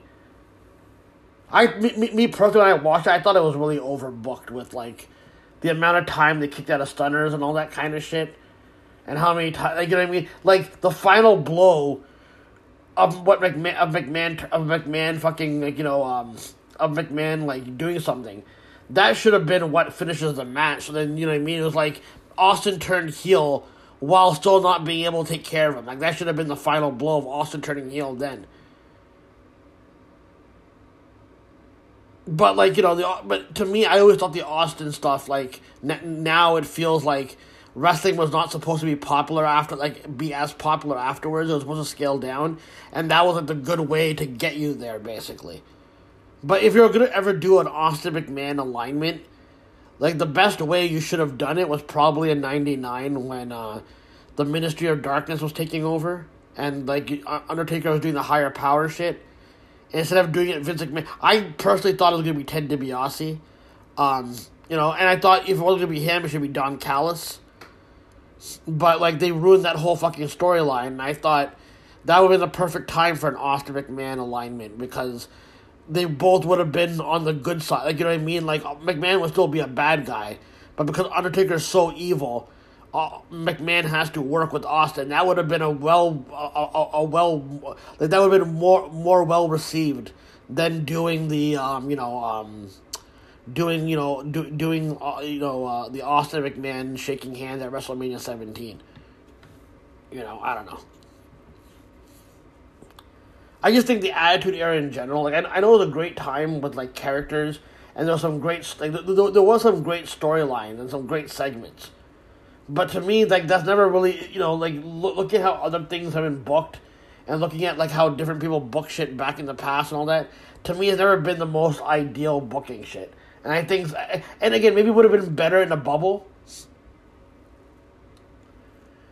No, no, no, that wasn't uh, UCLA go with the WrestleMania where Tyson punched Michael. No, no, no, that wasn't uh, that was WrestleMania 14. I'm talking about WrestleMania 17 when it was like, it was like 2001, like right after Vince McMahon bought WCW, and the main event was Austin and Rock, and then it was, and the whole thing was like who's gonna turn the bad guy basically. Like the original, like, again, people like gas that gas that matchup because of the whole Limp Bizkit fucking video package. But like the, the the creative going into that fucking match was not that great either. They were trying to incorporate um the the um uh, Austin's wife Deborah McMichael at that time to be in the Rock's corner. And it's like people like again listen, we assume that Austin can get chicks and all that, but I don't think Austin's character is the character that like you want to parade around by having a girlfriend with him. You know what I mean? It worked out fine when he was being a bad guy, whatever. It added a layer to him. Yeah, well, yeah, well, I mean that that's the whole thing. He's also, you know, a domestic abuse guy. And apparently, I mean, people have planted the seeds that he's also been, like, you know, like the, that woman, that, that wrestler woman, that that, that wrestler, uh, that woman wrestler for ECW, Jazz, who's in WWE for a bit. She claims that, you know, she claims that Austin is kind of racist. Some people have said Austin is racist. I don't know how true. I mean, I, I one time I heard him on um, um him and Wade Keller the uh, they're doing interview they're doing interviews they're talking about politics a little bit and then Wade and then Steve Austin is one of those guys that goes what's happening in Chicago whenever whenever like a white guy always brings up Chicago and they don't want to say oh I don't want to talk about politics but man what's up with Chicago I always know it's some fucking anti-blackness going on there in my personal opinion at least and then you know he, he in recent years he's liked Ben Shapiro's anti-trans tweet, so we know that Austin's going in that fucking direction most likely. It doesn't surprise me. The guy was never really a rebel, you know what I mean? He's that's why I compare Austin to Donald Trump. The same booking basically. Anyways, I'm I'm gonna get going. Um, thanks for chilling with me for doing this podcast for this portion. I'm gonna come back later on to do the recap, but I'm gonna do that off Tumblr. But yeah, thanks for everyone coming in into the chat and listening. There's like a lot of people in here. You know. Okay, seven forty-eight p.m. October twenty-third. I, again, I'm always behind with the raw shit, so i am gonna do the WWE recaps and then I'll go. Uh, I'll do the I'll do the Bound for Glory like thoughts. Like you know, I I I've been kind of backed up, so I know I'm probably doing this by the time the current episode is on, like close close to it. But I'll go over WWE the WWE recap really quickly as I can. I said all the time, but when I wrote this, I, I intended on doing it. So Sami opened up the show. It was weird because he was the one who was not happy about the trade of SmackDown for for Owens again, so it means shit if people weren't going back and forth on these shows. And I feel like they're definitely, you know, doing the Raw and SmackDown route for Survivor Series because they got a gimmick going on with Pearce and all this on SmackDown. But anyway, Sami was not happy about it. He was excited about them that they're both at least going to do their single shit for the win world titles, maybe. So no one's happier about him about uh, than him about Jay coming to Raw, but he's struggling with it. He's also struggling that after hit, they hit their highs of their, their careers together as a tag team. That was tainted by the Judgment Day. Judgment Day. So tonight, the Judgment Day are to um, getting the tag team opportunity. And he's got a, lot of mixed emotions about it. he has no idea what's next, but he does uh, know that the last year of his career has been the best. And he hits he, he, he hits the highs because of the fans. The Judgment Day interrupt and they mock Sami for being alone. You know, there's one thorn left on their side, basically, you know and he goes over about uh, and Priest goes off about Drew and the rest of them telling to chill. It feels more and more you might actually have Drew joining the Judgment Day to replace Priest, maybe. But I still kind of think ultimately Priest is the one who might kick out Rhea, maybe. I don't know. if it backfires and shit. Dom made mention of what Rhea's to do to Shayna. They proclaimed Judgment Day will bring the t- back title. They're to uh, t- attack, but then Jay came out to make the save. Sami later on flips on Jay a bit because he's mad about the Owens thing. Now everything is going well for Jay, not for Sami. He's still cool with them, whatever, but then Jay just walks away, kind of in a way, like kind of feeling sad. that Sami goes immediately to apologize. They're basically cool again, whatever. We see Judgment Day later on. Priest is still complaining about Drew and Rhea with MIA, and Priest asked where she was. She was getting ready for her, uh, getting ready for her match. And since Drew got involved with Sami later, I might as well go over him and Seth's promo. This is really good. This justifies to me why Drew should feel the way he should, even though he'll embrace going more heel. But people telling him to get over the bloodline is an example of how people in this company and the world in general, in general, take credit for being screwed. O- like they they take getting screwed over. and They think that they're not allowed to harp on it. Seth goes over what happened the week prior and debating if Drew's a good guy, and Drew gives him shit for always getting jumped in the ring and how he can't babysit everyone and and get into the business and, and get into their business that isn't his. Um, it, it, it was like you know a, a brief promo from the it was like it was like the brief promo from a week before backstage was being brought out here for the sports entertainment portion basically. Uh, Seth wonders if Drew is getting help because he showed a clip of Rhea and Drew talking backstage in that background, you know, from the week before. Drew goes over not being a thirsty creep like Jey Uso, and it was not it was none of Seth's business, and to worry about um, him not taking the title off of him. Seth um, says thanks for the clarity. Now he'll make it clear nobody's taking the title off him, especially Drew. He gets it. Drew's um, Drew's head's been messed with. Big opportunities and big matches, just like when Drew needed success, he had a lot of big failures. Drew is so freaked out about failures, he enlisted the side help of the Judgment Day. That won't work for Drew, and dealing with them is a slippery slope that Drew, Drew doesn't want to go down. And then Drew pointed out Seth sounds rattled because the last time, you know, they fought, you know, Drew beat him in a title match. He goes over the um, L's coming at a cost and goes over the bloodline, and Seth doesn't care about the bloodline, tells him to get over it. Drew asks Seth if he likes being the world champion. That was his dream when he beat Brock in five minutes. There was no, no one there. At the time, they needed someone to step up, and Drew did that. By the time everyone was back, the moment had passed. He caught lightning in a bottle at Clash at the, at the castle, and who screwed him over? The bloodline. And he goes, you can't let it go so quickly. And Seth will have to think long and hard on how he'll reinvent himself for the five hundred and third time when he beats uh, when he when he gets beat by him at uh, you know uh, in, at Crown Jewel. And Seth tells him that no one understands better than him what Drew's had to go through. The climb to the top is hard. He spent four years to get back to the top. All he's been hearing right now is excuses from Drew. He'll beat him at Crown Jewel, and Drew will leave because um, will, will be better because of it. Better for the first time. He'll have no one else to blame but himself. This is good. The thing is, Drew has valid points against Seth because Seth is not even officially a good guy himself. He's kind of a tweener. He's not really addressed shit that he's done like properly, and he's pointing at Drew for possibly making deals and telling him to get over shit when Seth has been complaining about the title not being that the world title not being defended nonstop, which is why this title exists because he hasn't gotten over Reigns not being the fighting champion that he wants.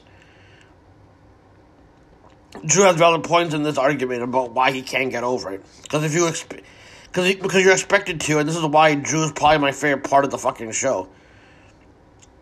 At least with, at least with something Drew, I could see Drew's point of view. But when Drew had a conversation with Sami, I was kind of on Sami's side a little bit, right? But Rhea did have a showdown with Becky when Becky was talking about Indi giving her a title match. Which, by the way, Indi used the excuse of her not losing the title to begin with. But wasn't that the point on her NXT promo claiming that she never lost and that's why she was put in a triple threat? That she also lost, so that's why her. So, I mean, what is she complaining about here? Um, so, why was she getting a title shot? Like, I don't know.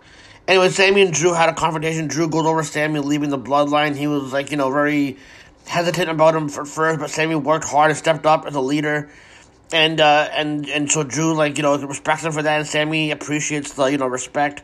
Drew said, but Drew ha, um you know is, is, is is having a little bit of a problem because he felt that way until he saw what he saw earlier. The instant forgiveness for Jay. Jay done the opposite of what Sami did. He instantly expected trust and forgiveness, and Sami tells Drew that Seth was right. To put the bloodline stuff behind him. Jay's done all he can to make people believe, and if Drew is the only one who doesn't buy it, then, you know, from one person to another, Putting the bloodline behind you can be hard. And Drew tells Sami no offense, but he can't relate because Sami never been world champion. And the way he's going, he'll never be world champion. And Sa- Sami tells him if there's any doubt in Drew's mind what level Sami is at, he can find him, you know, next week, which is today, basically. So this feels like a way, like a, a, maybe a way to get Sami to go for the like this. That might change Sami's perception of how he should go for the gold in the future. If they let, maybe they'll go he'll go after Drew if they let Drew actually win from Seth. I don't know. I don't know if that'll happen, but I like how each character is affecting each other and bringing out some of their insecurities. And this is why the Bloodline storyline is really paying dividends on the overall front, with making more people interesting by default. Rhea and Shayna had a, a match, and Nia came out and got, and got involved, but Raquel attacked her before she could go in the ring. And then Nia dominated her, and then Zoe came out of nowhere, and this leads to her getting into the ring. Eventually, everyone brawls. You know, Rhea and Zoe had like fucking confrontation. Uh, you know, and Rhea got told by Pearce that she's going to defend the title against all five of them, all four, all four of all four of them. And she wasn't happy about that. She'll destroy them all, basically. Then Indus Sher wanted to talk to Pearce, but we didn't find out what that was. But it's part of the same segment. Then we had Judgment Day versus Cody and Jay. And it was, it was a good match, of course, but J- Jay sh- Jimmy showed up and super kicked Jay, and it cost him the match, essentially. So I guess they needed that one confrontation between Cody and Reigns. Now it feels like it's going and going, but like, but but I thought like that's the only reason why they did that. So like now you can separate them for a bit. But now I feel like they're going to Raw and SmackDown for Survivor Series thing when when it, when this played out on SmackDown because Jay showed up there. But like, Cody and Jay did cut a promo before their match, like you know earlier on. But you know if that means anything. Also, while Miz was being interviewed about not getting respect he deserves, you know, Nia came into the shot, declared that she'll destroy everyone essentially. But Miz is coming off more parody, even if he was being genuinely funny. But I wish they didn't go on and off with his tone. But he was mad about being on the third hour for this interview. Basically, the Nia basically said that no one has you know ha- has given her best shot.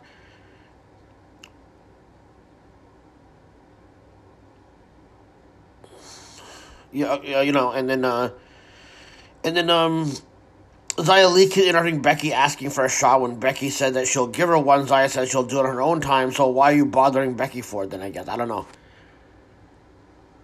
She, she's going for a fight that she gets a challenge accepted, and then she'll say she'll do it on her time, so then I don't know. Then Jade came to shot and said she wanted that title too, so that was fucking cool. It makes me think that, like, Jade will definitely be showing up for Becky at least, you know good good way to get her the NXT title, but plus beating a made person, you know. Um, you know, so the Nakamura beat Ricochet in a falls count anywhere match. It was pretty fucking good. Ricochet doing the shooting star press in the crowd by the by the you know by the you know the the, the stand entrance, like, like you know the entering the entering the building whatever. That was insane. But in today's climate, you know I mean, like that would have been like the most insane thing for ten years in the two thousands. But like you know, I mean, this is like it's like it's like Darby will do something that'll top it, you know. But Nakamura is keeping the character strong, I guess. I guess he'll, he'll still remain important, even if he's not going for the world title. I guess. There's a segment with Chelsea and Niven putting down Tegan. I think Kayden Katana were there. And I think uh, you know, and, and Nikki Cross was also there. Natty showed up and it led to a match between Natty and Niven, and Niven won, and Tegan made the save afterwards. Ludwig beat Gargano, um, but it was because of Vinci. Even though Ludwig didn't want him getting involved because it was going to take away, but um, but him getting beat up by Gargano helped Ludwig actually win. Gunther and Bronson had a really good back and forth hoss battle, man. This was really fucking a good title match. Uh, Gunther, and then after he won, Gunther feel like um, uh, Gunther feel like one of the most important champions in the company. Has some really good defender, but Gunther tells Vinci he didn't fulfill his obligation despite despite Vinci saying that he helped Ludwig. And he saw Gar- and then uh, Gunther saw Gargano walking backstage, and Gar- said that next week he wants him to be stretchered out essentially. So it's on them, and I assume it's happening right now as we speak. It's eight, it's not even eight o'clock yet. It's turning eight o'clock soon. There was an Alpha um, Alpha Academy New Day comedy segment, but it was a decent. Um, it was basically to set up a match. Tozawa was there, you know, you know, doing the workouts. Sure, it'll be a good fucking match. I'll go to NXT. They did a they did a battle royal for the tag teams. It wasn't all that great, but I'm sure the other storylines will continue from it. But it got the Lataris and Chase used to Chase U to win the like the, the final two. Creed got fucked over because they eliminated Lothario, but the referees didn't see it because of a brawl breakout with other eliminated parties. Then when the match happened, Chase U won because Creed cost them the match. And did some distraction, you know. So Chase U is gonna go. I think they should give Chase U the titles. To tell you the truth, man, I'm not gonna lie to you.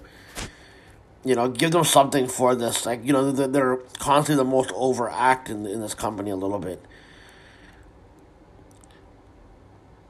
Blair had a promo about her match with Gigi, and Gigi later on from the wheel. I forget what the fucking gimmick match was. Like I'm in a hurry, I can't remember all of it. You know, but I'll mention I'll mention when I do the recap.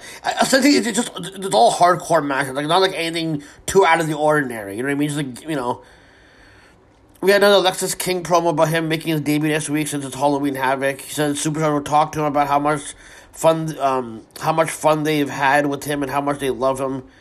About I think about his dad. He says he looked in their eyes and and um, and basically lied through their teeth that he you know saying that he loved his dad too. Basically, says he never knew the man and he spent more nights in a hotel room than he did at home. He's in no one's shadow. Says Halloween Havoc is the start of his career, not the continuation of someone else's. He'll make the name bigger than his father's, and that name is Lexis King. I'm looking forward to how they present this because I, like I said last time, this is actually a current version of what his dad would actually do. Because you couldn't mimic the loose cannon exactly, right? And it would look so fucking forced. But this version is kind of what Pillman's offspring would evolve to if you wanted to keep you'll keep the same type of controversial vibe about him, you know? That's what it reeks of a little bit. Melo and Corbin and Dijak had a promo set up their match. It was, it was pretty good where like each character called out each other, but ultimately ends um, you know, ultimately, ultimately ends with like you know, um, you know, uh, with like you know, Trick coming out basically, and adding being added. To. But again, Melo became a fanboy over meeting some of the legends from last week. Corbin gave him a shit for being a fanboy, and maybe has, maybe has the title if he wasn't um, you know, getting an autograph. And Dijak comes out.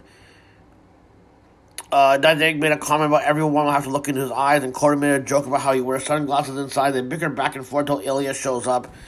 Cody's final decision from last week, the week before, was letting Trick be part of the match. And Melo looked worried because it was kind of shady to do that, and you could argue Melo has been kind of acting shady as well, but this move makes Trick look a little bit kind of, uh, you know, um, kind of shady. But Corbin and Daniel try to stir the pot, essentially. There are cracks um, being made about Corbin, about Trick's pants. Trick denies the changes, anything between him and Melo. Corbin has to point out that Melo is shook and how this is done behind his back. Melo refuses to let it, let, let it get to him. Eventually, Trick and Melo kind of fend them off when they attack. Melo um, and Trick had a segment later, and he complained about being blindsided, said they had a plan last week, and Trick said that's Melo's plan. He beat Don for a title and we wants more of it. He's in the same place that Melo was last year, but he um he should have told them and he apologized. And Melo says he he could have told them still, but Trick says he was nervous. And Melo says he, he gets it tonight, but he's got to do what he's got to do and Trick says the same basically. And then they say that you know it'll be them against the world, but Melo doesn't seem to really buy it. Then later on, we saw Trick attacked, and we got another mystery out of this. Now, it's probably going to be like a Triple H HBK reveal with the advanced technology if it is Melo that did it. But maybe it isn't Melo. Who knows? Melo doesn't look like. Melo does look guilty because he did win the triple threat match, right? So it adds to the argument. It was a good. It was a good match though. So I, I thought it was gonna be Baron Corbin. To tell you the truth.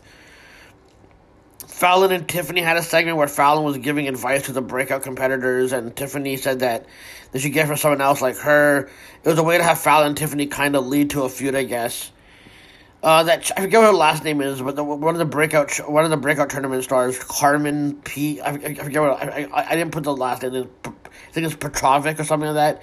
She beat Jada in in the, in the tournament, and then Ariana Grace um, beat some chick named Brinley Reece. She was replacing, you know, um, Jakara.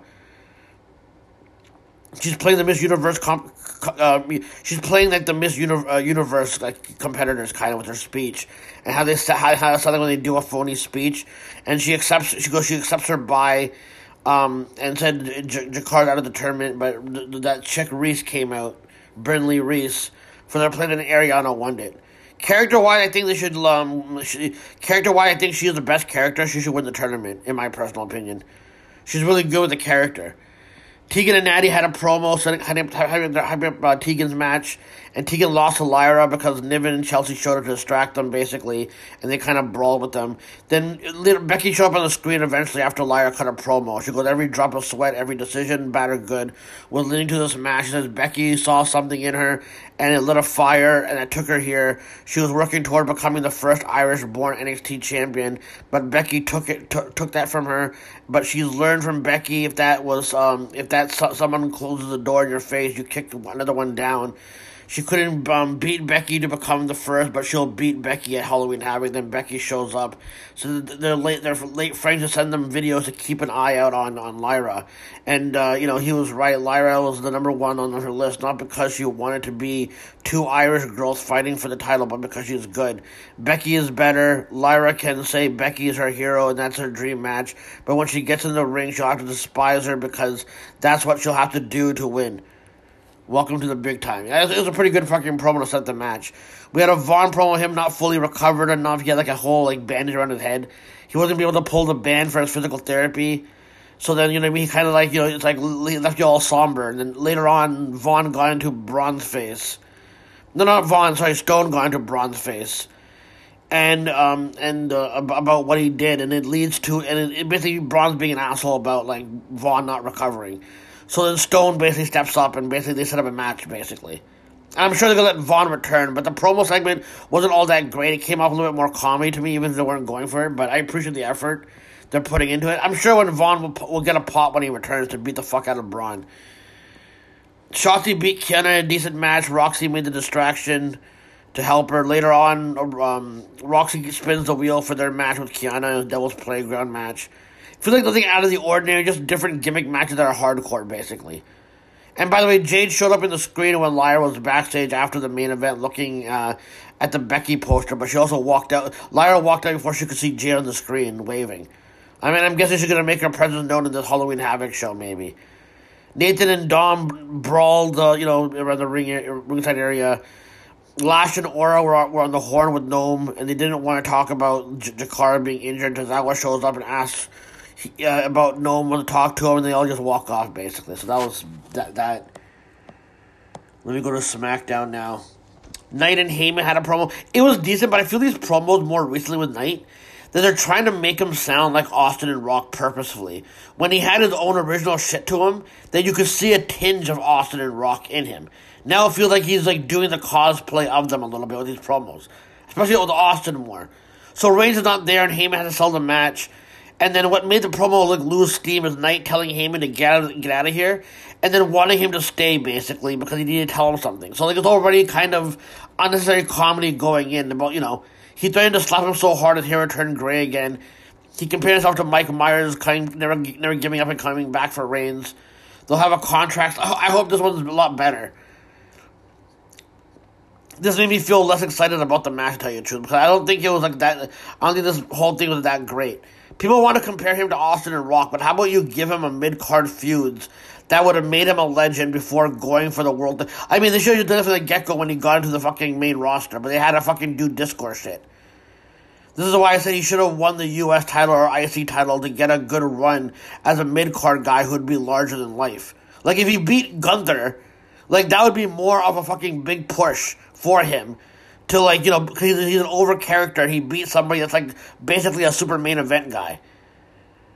And then you can go for the world title. Now it feels like again with him, if, if he loses, it will kill his momentum. And if I'm wrong, then I'll admit it. But I don't know. You saw um, J- Jimmy later showing showing off what he did on Raw. Goes over running plays. He's like actually acting out the plays basically. This is coming off really badly, Cena came out for a promo, and this promo lost me too because now he's selling us on how he's not won a singles match in five years, even though he has won tag matches and countless singles matches at live events and dark matches. And yes, to me, they fucking count in this day and age. If CageMatch.net has a record of it, it counts. But see, the they had to sell us on this, like, and this is why I hate this shit. This is like 2012 all over again. You know, and, and now this time he's going to be over with the internet establishment. Like, this will work for them. Solo and Jimmy basically came out to attack Cena. Basically, Jay shows up in a Jay shows up in a mask with super kicks Jimmy, And this is where I, I was also pissed off because now we're doing Brand versus Brand. All all this finds Jay, and Pearce is a, Pearce is conveniently around because they goes, I knew something was gonna happen like this, and then all this gets Pier- Pearce and Jay to get kicked out of the building. And Pearce wanted Jimmy fine as well, but then why doesn't Pearce do it since Jimmy came to his show? Since Aldis is the one that's fi- finding you know Jay. I mean, Aldis and Pearce having a little feud was dope though because they're both dope NWA champions, but they could have done this better. But people are literally all over the fucking brands. It doesn't really fucking matter. So this is the big angle, I guess. Uh, anyway, Lashley hyped up Montez to win the match. He beat Santos. They attacked afterwards. I think they even attacked some of the guys there. Carlito had to make the save. Rey wasn't there. Later on, Rey wanted to go to Logan on his own, and the promo was not all that great. It was just a way of getting Rey to like be, still being a d- deadbeat dad, basically. And basically, the challenge was made for Crown Jewel. It wasn't one of like Logan's best uh, things. I know Logan will win the title, but I would have rather Santos and Rey feud for the title. I'm sure Rey losing and not needing LW will help facilitate the heel turn from the group. I guess I don't know. They had a pretty deadly vignette, um, and well, uh, vignette, and the brutes attacked during it. So like it was like attacking them in in, in the editing form. So it's continuing. Isla and Alba had another match. Um, um, I had another vignette about um, about um, you know the curse on the title. Waller and Th- Theory beat Grimes and uh, and Dragon Lee, so another makeshift tag team. I'm not saying it won't work, but you need to have some character development to make us give a shit. Owens did a promo that was in, in the stand in the stands. It was before SmackDown, so he goes over being on SmackDown, having a clean slate, and hypes up the world a world title match, which like we we've seen so many fucking times between Owens and Reigns. He goes over people he has not faced that he would love to face. It was fine. In the main event beat Charlotte. Bayley got involved. It led to Charlotte doing a spear into the title, and IYO won. The heels beat Charlotte up, and then Bianca returned. They made the save. This was fine. I'm, I'm, I'm, you know, I'm not looking forward to what the creative they have. It seems like there, there's barely any for the women, but this IYO reign is getting a bit better now with her getting the wins with Bayley's help. So these are giving it like you know some type of residual effect at least. Now let me go into fucking collision. Again, you know, um, I think the show is okay, but I'm starting to feel like this show actually makes me less excited about AEW because with Dynamite, there's a high from it during the week, and then when there's a bunch of other directions thrown out in Collision, I don't know where any of this is going, and they're doing like a very Attitude Era level chaotic booking scenario, and it becomes too confusing for me to know where uh, shit is going, and not in a good way, and it feels like every now and then uh, acts show up, um, you know, and then they'll get a push, but then they'll take a step back. Like, like, like I knew Andrade versus Bryan would be dope, but I'm not invested in Andrade's character. Like they've kept him on television limited, where he he does have some specialness to him, but because his him him on television is limited, where he you know look because his booking is never concise, it's hard to get invested into his matches just because they're going to be good matches. Unless I'm invested into the characters and into the storyline of the match, I, I you know I, I just don't fucking get into it. Think my interest in wrestling is really dying for real this time. You know what I mean? I know there will be other dope shit happening, but that will make that will make me excited, obviously. But it's more about the discourse and internet narratives that facilitate shitty booking for the purpose of this company just being a company that's more about the outside drama for the need to reboot the fucking Attitude Era. So they wrestle around, Bryan and Andrade wrestle around for a good while until Bryan gets a Northern Light suplex, they pinning combo, they counter back and forth. Again, I, I, I had a jot down here, I don't want to jot down everything. I was eating dinner at this point. Even if this was a dream match because they want to book a random shit without storyline shit being advanced. I'm sure it'd be good, but we're not really invested in Andrade's character. Nothing concise about his character's booking, like I said. Bryan eventually gets a bow and arrow, more countering each other. It leads to more aggressive strikes back and forth. Andrade didn't even do the tranquilo, tran, tranquilo, tran, tranquilo smoothly between. He did it as smoothly as I said tranquilo. Um, you know, um, they they fight outside, and Bryan eventually gets a diving knee off the apron. They come back. Bryan is still targeting the shoulder and stomping on Andrade, um, st- stomping on stomping on it. Andrade uh, blocks Bryan with um, rocks Bryan with the Tito Santana like forearm. The springboard dropkick Andrade did to Bryan and knock him off the rope was probably like you know a great spot, probably the best spot there. No, I'm joking. There's better, there's better spots. He did a moonsault to the outside. He does a starship pain. It's called split legged moons. Okay, split legged moonsault. Yeah, again, I thought it was. I, I put springboard. I'm like, you know, I just do starship pain because that's, you know, I forget. what- I forget forgot what it's called at the moment. Bryan avoids a suplex. Superplex knocks him down and, and gets uh, a missile drop kick. Andrade gets a couple of dragon screws initially um, counted the roundhouses with it. Andrade gets a figure four, but Bryan avoids it. Andrade gets another dragon screw. Bryan got a LeBell lock, and Andrade escapes eventually. They did a tree of woe diving st- stomp spot. It was a good setup. Uh, he does multiple double. He does double knees in the corner. Andrade did a double moonsault. Then he does and Bryan counters. Then he gets a stomp. And then gets a LeBell lock. Andrade gets a figure four. Then turns into the figure eight. They had miscommunication in the back elbow spot, but they kind of recovered. Bryan gets a roundhouse. They counter pins for a while. Then Bryan gets another one. Then wins. Again, I, I always again oh, a dream match, but nothing definitive can ever fucking happen. Like, dude, the, like winning with pinning combos has been is, is, is, chop battled and winning winning with pinning combos constantly has, has been getting really bad, man.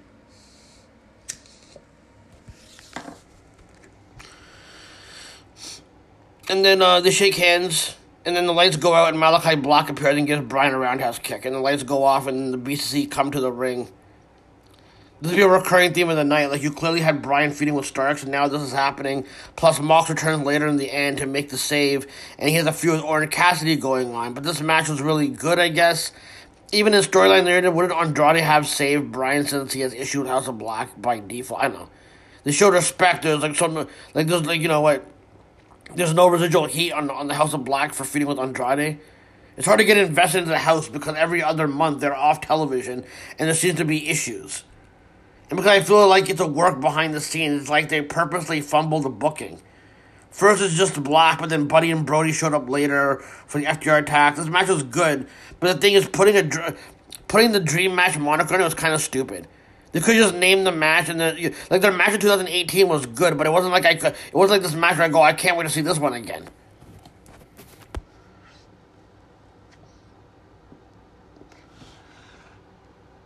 Then we saw FTR in the match. It didn't last long because the House of Black appeared.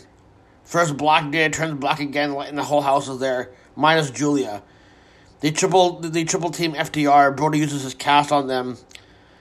Then FTR will show up in the main event when Bryan well when Bryan got involved after the tag match with Yuta and Claudio and Bill from the start. I feel like we're building to a ten man tag, and then we'll have more chaotic booking. And it becomes like all over. It, it, it, it keeps going all over the fucking place again. People think people think because things get can get chaotic, it means that it automatically is good. Chaotic shit, chaotic shit can be good when they don't overdo it, but it feels like a, a bunch of shit just being thrown against the wall.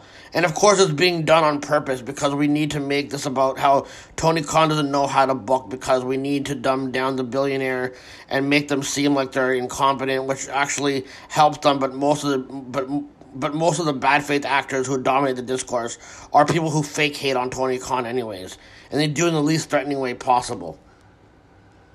So the main event was Starks and Bill versus Yuta and Claudio. Starks was avoiding getting in the ring, but Yuta eventually gets uh, gets it going, and Yuta had the advantage, and and uh, and, and got and, and it got going back and forth until Bill comes in, and you think Claudio will tag in, but Yuta wants to go toe to toe with Bill.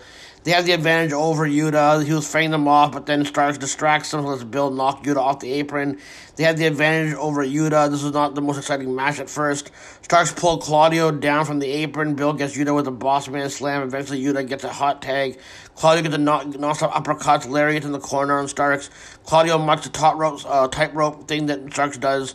Claudio did his hot offense outside before the picture in the second picture in picture. He comes back to have control. Starks avoids the Ricola bomb. Starks gets the tag.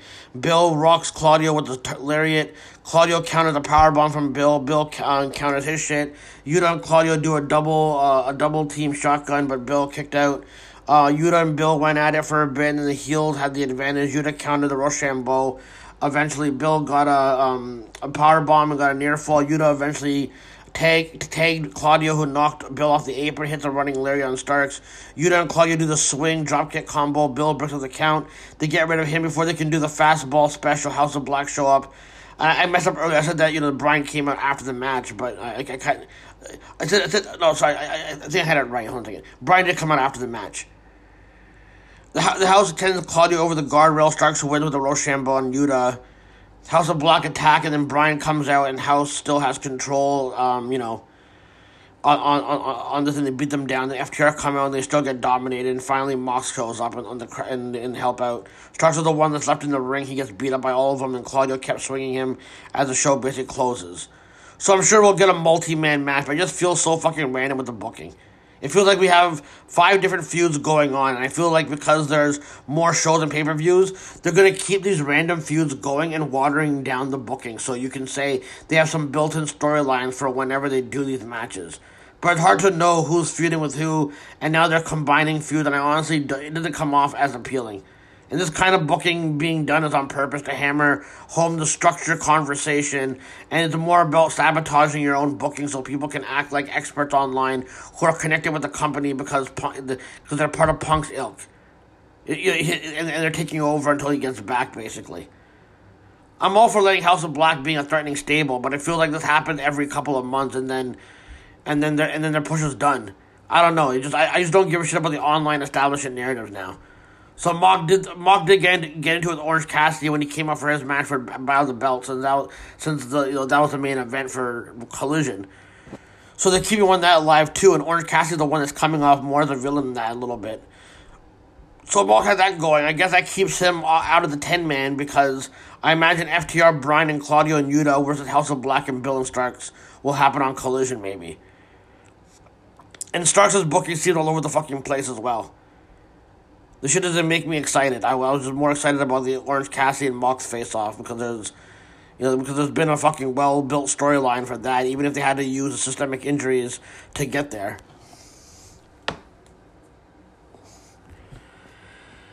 Darby uses promo to uh, shit on the internet fandom because their comments about about um, Nick being too young, and then um, you know about Nick being too all the criticism about Nick, and then Darby said their words won't mean anything when you're dead, basically. And then he aligned with Christian. He ended up listening to those fans, listening to him because he tells them, you know, he, he tells them to come come and find him on the on Dynamite when Tony Khan gives Sting a gift, and he thinks what it if he, if, he, if if it is what he thinks it is, he can't wait. I didn't want to recap word for word. This is fine, though. I guess the internet are the heels because this is where the online shows activate. But maybe if Darby explained these people are paid to do what they do, I could, you know, I could, but I could see the heel element. But this just feels like the fans are being blamed, which could make Darby actually look like the fucking heel in this. You know.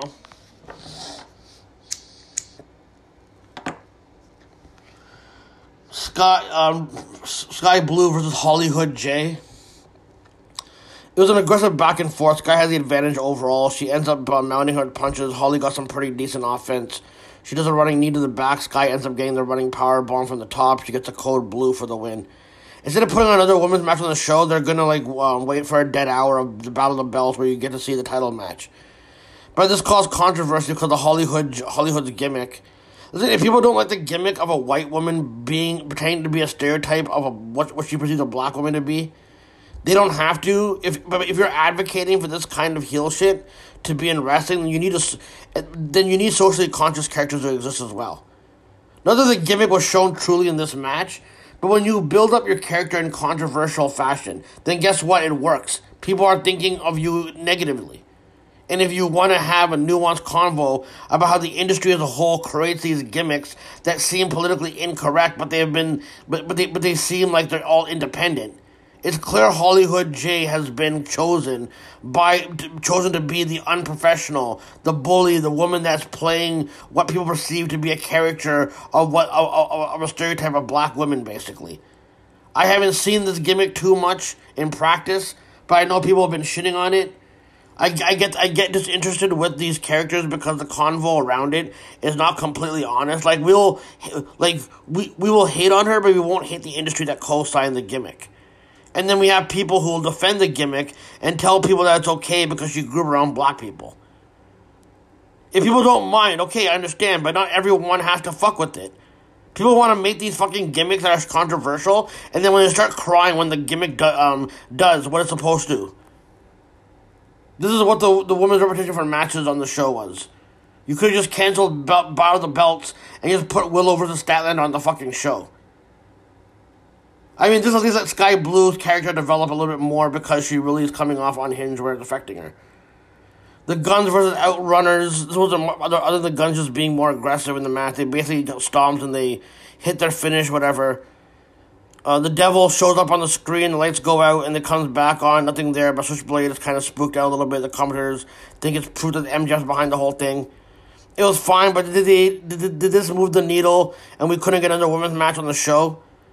Like, would this match be better in the ratings than any of the women's matches since that's the excuse all the time? But, I mean, this keeps the angle open with MJF, and I wonder if MJF is actually really behind it. Is someone else fucking with Switchblade? Does Switchblade organize it on himself? I'm, I'm glad we're getting more, but I think whoever's behind the Devil's Mask needs to attack someone else and move the story forward, I guess. or Orange Cassidy and Statlander preview their fucking match, and Statlander wants to like, like you know, do the um, squatting, you know, in, the interview, and Orange Cassidy doesn't really give a shit, really. Jarrett versus Kingston in Memphis Street Fight. Dave Brown, Lance Russell's announced partner, was on the commentary, and Jarrett talked shit to him. They at least had the weapons set up because it'll save them time from you know going out looking for weapons. You know what I mean? Kingston's feigned them off on the ramp. His back bar drops lethal. Hits a bunch of them with the kendo. He kicks in the, Singh in the nuts. When Singh blocked the kendo shot, the heels get the advantage by using weapons on Kingston. They had a table with popcorn set up. Dave Brown actually thought the concession stand was right there by the stage. Kingston dumps uh, hot dogs onto him. Jarrett used a guardrail to hit him with. Karen gets involved and lets Lethal get a cutter off the stage to the table, off like off the off the stage essentially. During the picture in picture, your Jarrett um, did an elbow on Kingston through the table. Um, Jarrett's using a lead pipe on Kingston's knee. Karen was doing good character work by yelling at different people in the crowd. It felt redundant, but he but he was using garbage cans, podiums. One of the chairs against him, I guess. I don't know. Jarrett uses the figure four. Kingston almost passing out from the pain. Kingston turns it over. Lethal does an elbow drop, but Kingston moves out of the way. He fends them off. But then Sanjay gets involved at some point. Kingston's doing the machine gun chops like a lot of them. He backfists Jarrett before using the guitar. He counters Lethal's injection, lethal injection with a half and half. He smacks Singh with the guitar. Then Jarrett does a stroke and it's just a near fall. Lethal comes in and mounts Eddie, um, Eddie with punches. Jarrett nails him and then Karen slaps him a bunch of times. Singh choke slams him and then Jarrett does a stroke. Then Lethal does the lethal injection. It was just chaotic match. Got the job done. You could have just let Lethal win the non-title match instead of giving to Jarrett because then he should just get get the title shot then Jarrett. I think promo wise Jarrett would be pretty dope challenger, but I would have just rather Lethal be the one that beats Kingston in a non-title match the same way if you wanted to do that. But just made Kingston look like a badass having to fight through all this. And if you don't like the result, that's fair. But can people stop pretending that this was some burial when he lost like like a G with like all the shit they threw at him? I don't mind that they had the weapons out because I think oftentimes people t- take from the match, um, take from the match by stopping to go and get weapons all the time. I think it, it, I think this came off like a WWE like it came off. It, I think it came off like a WWE setup because it felt more gritty. But in storyline, the reality show producers would want this chaos and they would want this all set up, maybe. I don't mind this, but this promo afterwards was very much like a pro wrestling where Eddie Kingston made me excited for the lethal match. And this could also help, you know, get Lethal to go babyface and get him away from the stable. I don't mind the stable, but the stable has not been protected enough, so I'd rather Lethal go on his own. So Kingston cuts a promo afterwards, and he tells Lethal the reason he made him go go through hoops because he called because Lethal calls a man he's not related to uncle. He asks how his mother and father feel about it. The J he remembers was the one that was in love with pro wrestling, the mister that they all loved that doesn't love them back. They used to be Jay, and then they started hanging out with the carny son of a bitch, Jeff Jarrett, and Sanjay Dutt, his lapdog. He screams he used to respect Jay, but Jay is no longer a pro wrestler anymore and calls him a Jarrett's bitch. He tells him not to bring them to their fight for the title, and tells him not uh, and tells him not to bring Lethal's parents to the match. He screams his he screams the name over and over again, Jamar. It'll hurt him most that he'll have to beat Lethal down in front of his mother because the sad thing is is that he'll he'll cry, she'll cry for him, but not because he's beating her son, but because Lethal deserves it. This is a really good promo and it sold me for the match. I hope this changes Lethal too, even if he he cut a good he cut a good promo on the after um, show like you know how they show promos after the after the match. They should have those on the YouTube channel, man.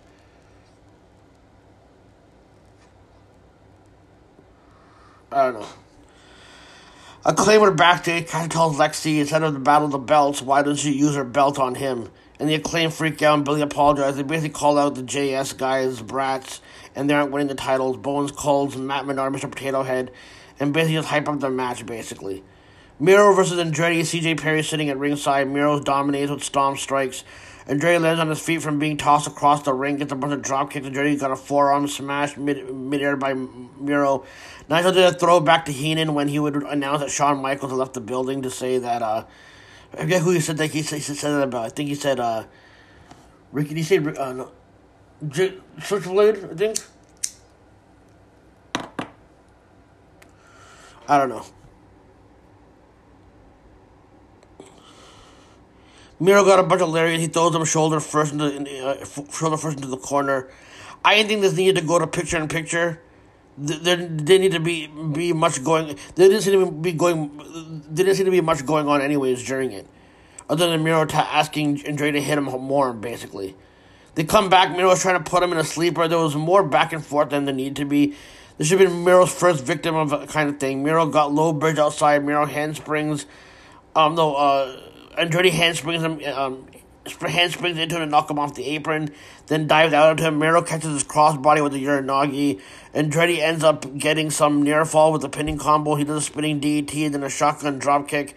He does a 450. Miro kicks out of it at one, at one basically. I was getting less interested as it was going on because I just think this should have been over. Miro gets a, a torture rack move and then gets the thrust kick and then the game over for the win. I thought this should have been shorter because I wanted Miro to just destroy him. Like you could have had Andre look good, but I thought Miro should have finished this, this sooner. On Battle of the Belts, CJ is going with Andrade, so now I don't know if this le- leads to a match or just a feud in general. Because if he was supposed to be substantial, maybe CJ would approach him last because other clients on the list will get destroyed, maybe. But I thought this one should have uh, made Miro get the job done sooner. I think Andrade got too much in, but it's not to not to bury Andrade, but just more about Miro being super protected, basically. JAS promo, Lexi asks if they're on the same page. Anna uh, gets mad and sure that they are going to win. They're on the same page. Matt I makes a sarcastic joke about how they're on the same page. They had coffee this morning. It was a good time because there was no dancing. Then Anna gets sick of this, and then Parker's walking out, and um, and and then so then um, uh, and then uh, Parker's walking out last, and then Ruby Soho and him kind of flirt about like they bump into each other they kind of flirt about, about being the same family problem, and Parker says he's going to win a championship at the end of the night. At, at, at, at least, uh, basically, he said he's going to win the championship at least, basically. And Ruby tells him to go out there and, uh, Ruby tells him to go go out there and, uh, and uh, tells him to go out there, basically, and, she, and she, she's to get her shot. And Ruby reiterates about wanting to be a champion. She's kind of just yelling about it. And I guess she's getting a fucking, uh, a women's title match on fucking Dynamite, essentially. We see another LFI promo um, vignette going over what the business has been about. He, uh, he they're in some office talking, right? Is in some office talking to Dralistico and Preston. He goes over learning their style, uh, that the, the company learning over their style of ra- like no them going over the AEW style of wrestling, and they're they're too dangerous for television. Basically, it feels like an excuse for why they'll get pushed now that Dralistico is officially signed with the company this is decent. I guess this will excuse why they will not now get more of a push. I guess, but I hope the booking is more concise. But everything has to be chaotic, and Rush is another guy who has not had the best booking. So I'm guessing the formula will be that they show up, get some big moment, and then they lose, and then they'll be off television again. I'll go into Battle of the Belts, Orange Cassidy versus uh, you know Silver. So Mock gets into Orange Cassidy's face and shoves him. I think Orange Cassidy bumped him first though, so you know what I mean. So they make you know the match happen eventually. Uh, Orange Cassidy um, um, and Silver go back and forth to the advantage until Silver hip tosses him across the ring a couple of times. Orange does a head um, head smash against a turnbuckle. Silver does a standing vertical from the second rope.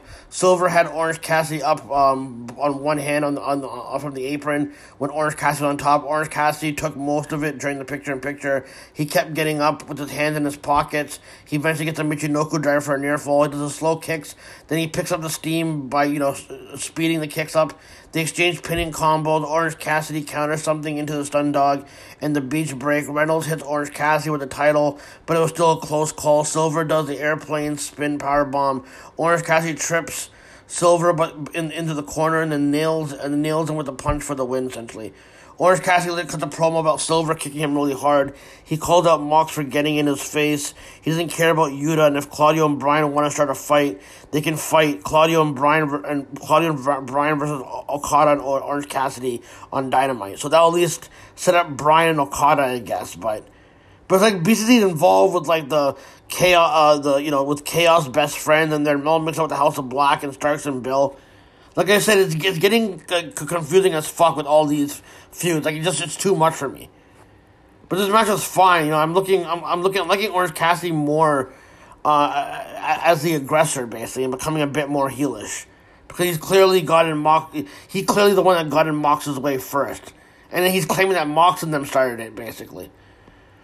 Again, Andrade is being interviewed, and CJ Perry interrupts him and said that he, he could become the biggest superstar and the most handsome.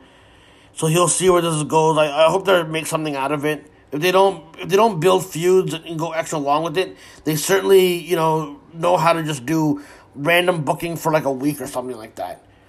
They added Nice versus Tony Nice versus Joe. Nice is starting to cut the promo for the crowd. They do the shtick of the of you know the eating habits, and they're going to do group training. Joe drops him with a flat like flat like a, like a flapjack. Nice does a Macho Man guillotine.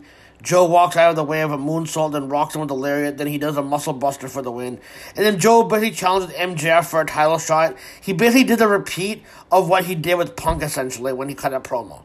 It's like he kind of changed the script a little bit from there. So this is another fucking title program we're get, going to and not knowing what exactly is fucking happening. Another guy who's like throwing out challenges and we don't know if he has anything to do with the attacks going on. Maybe Joe's the next victim in this shit. I don't know. Something tells me that with all this, it's just gonna be like Jack Perry or something like that at the end of all this. And I'm confused if this is separate or does this all like tie into the same storyline. Willow, this is probably the match of the fucking night for Battle of the Belt at least. Statlander gives Willow the kiss on the cheek for some reason. Willow does a, uh, a waistlock takedown. Willow then shoulder blocks her down, but Willow was looking uh, at the. But Willow look at the hard cam. Statlander gets up and wags her finger at her. The match was kind of like the match felt kind of random at first. She did a slingshot elbow. She does a pendulum moonsault. This is, and Willow then the um no Statlander does a pendulum moonsault basically. Willow gets the advantage by doing a cannonball onto the steps. It's seen back and forth during the break. Willow does a rapid uh, rapid fire lariats when they come back. Statlander gets a running shooting star. She does a uh, she does a corner to, uh, offense, and then she uh, blue thunder bombs for a near fall. Willow finally gets the pounce.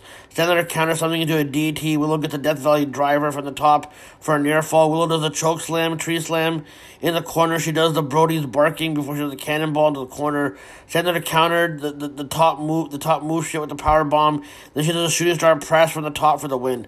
Willow's gonna shake Statlander's hand and then Skye comes out to stop it, but Willow still does it as Skye looked pissed about it.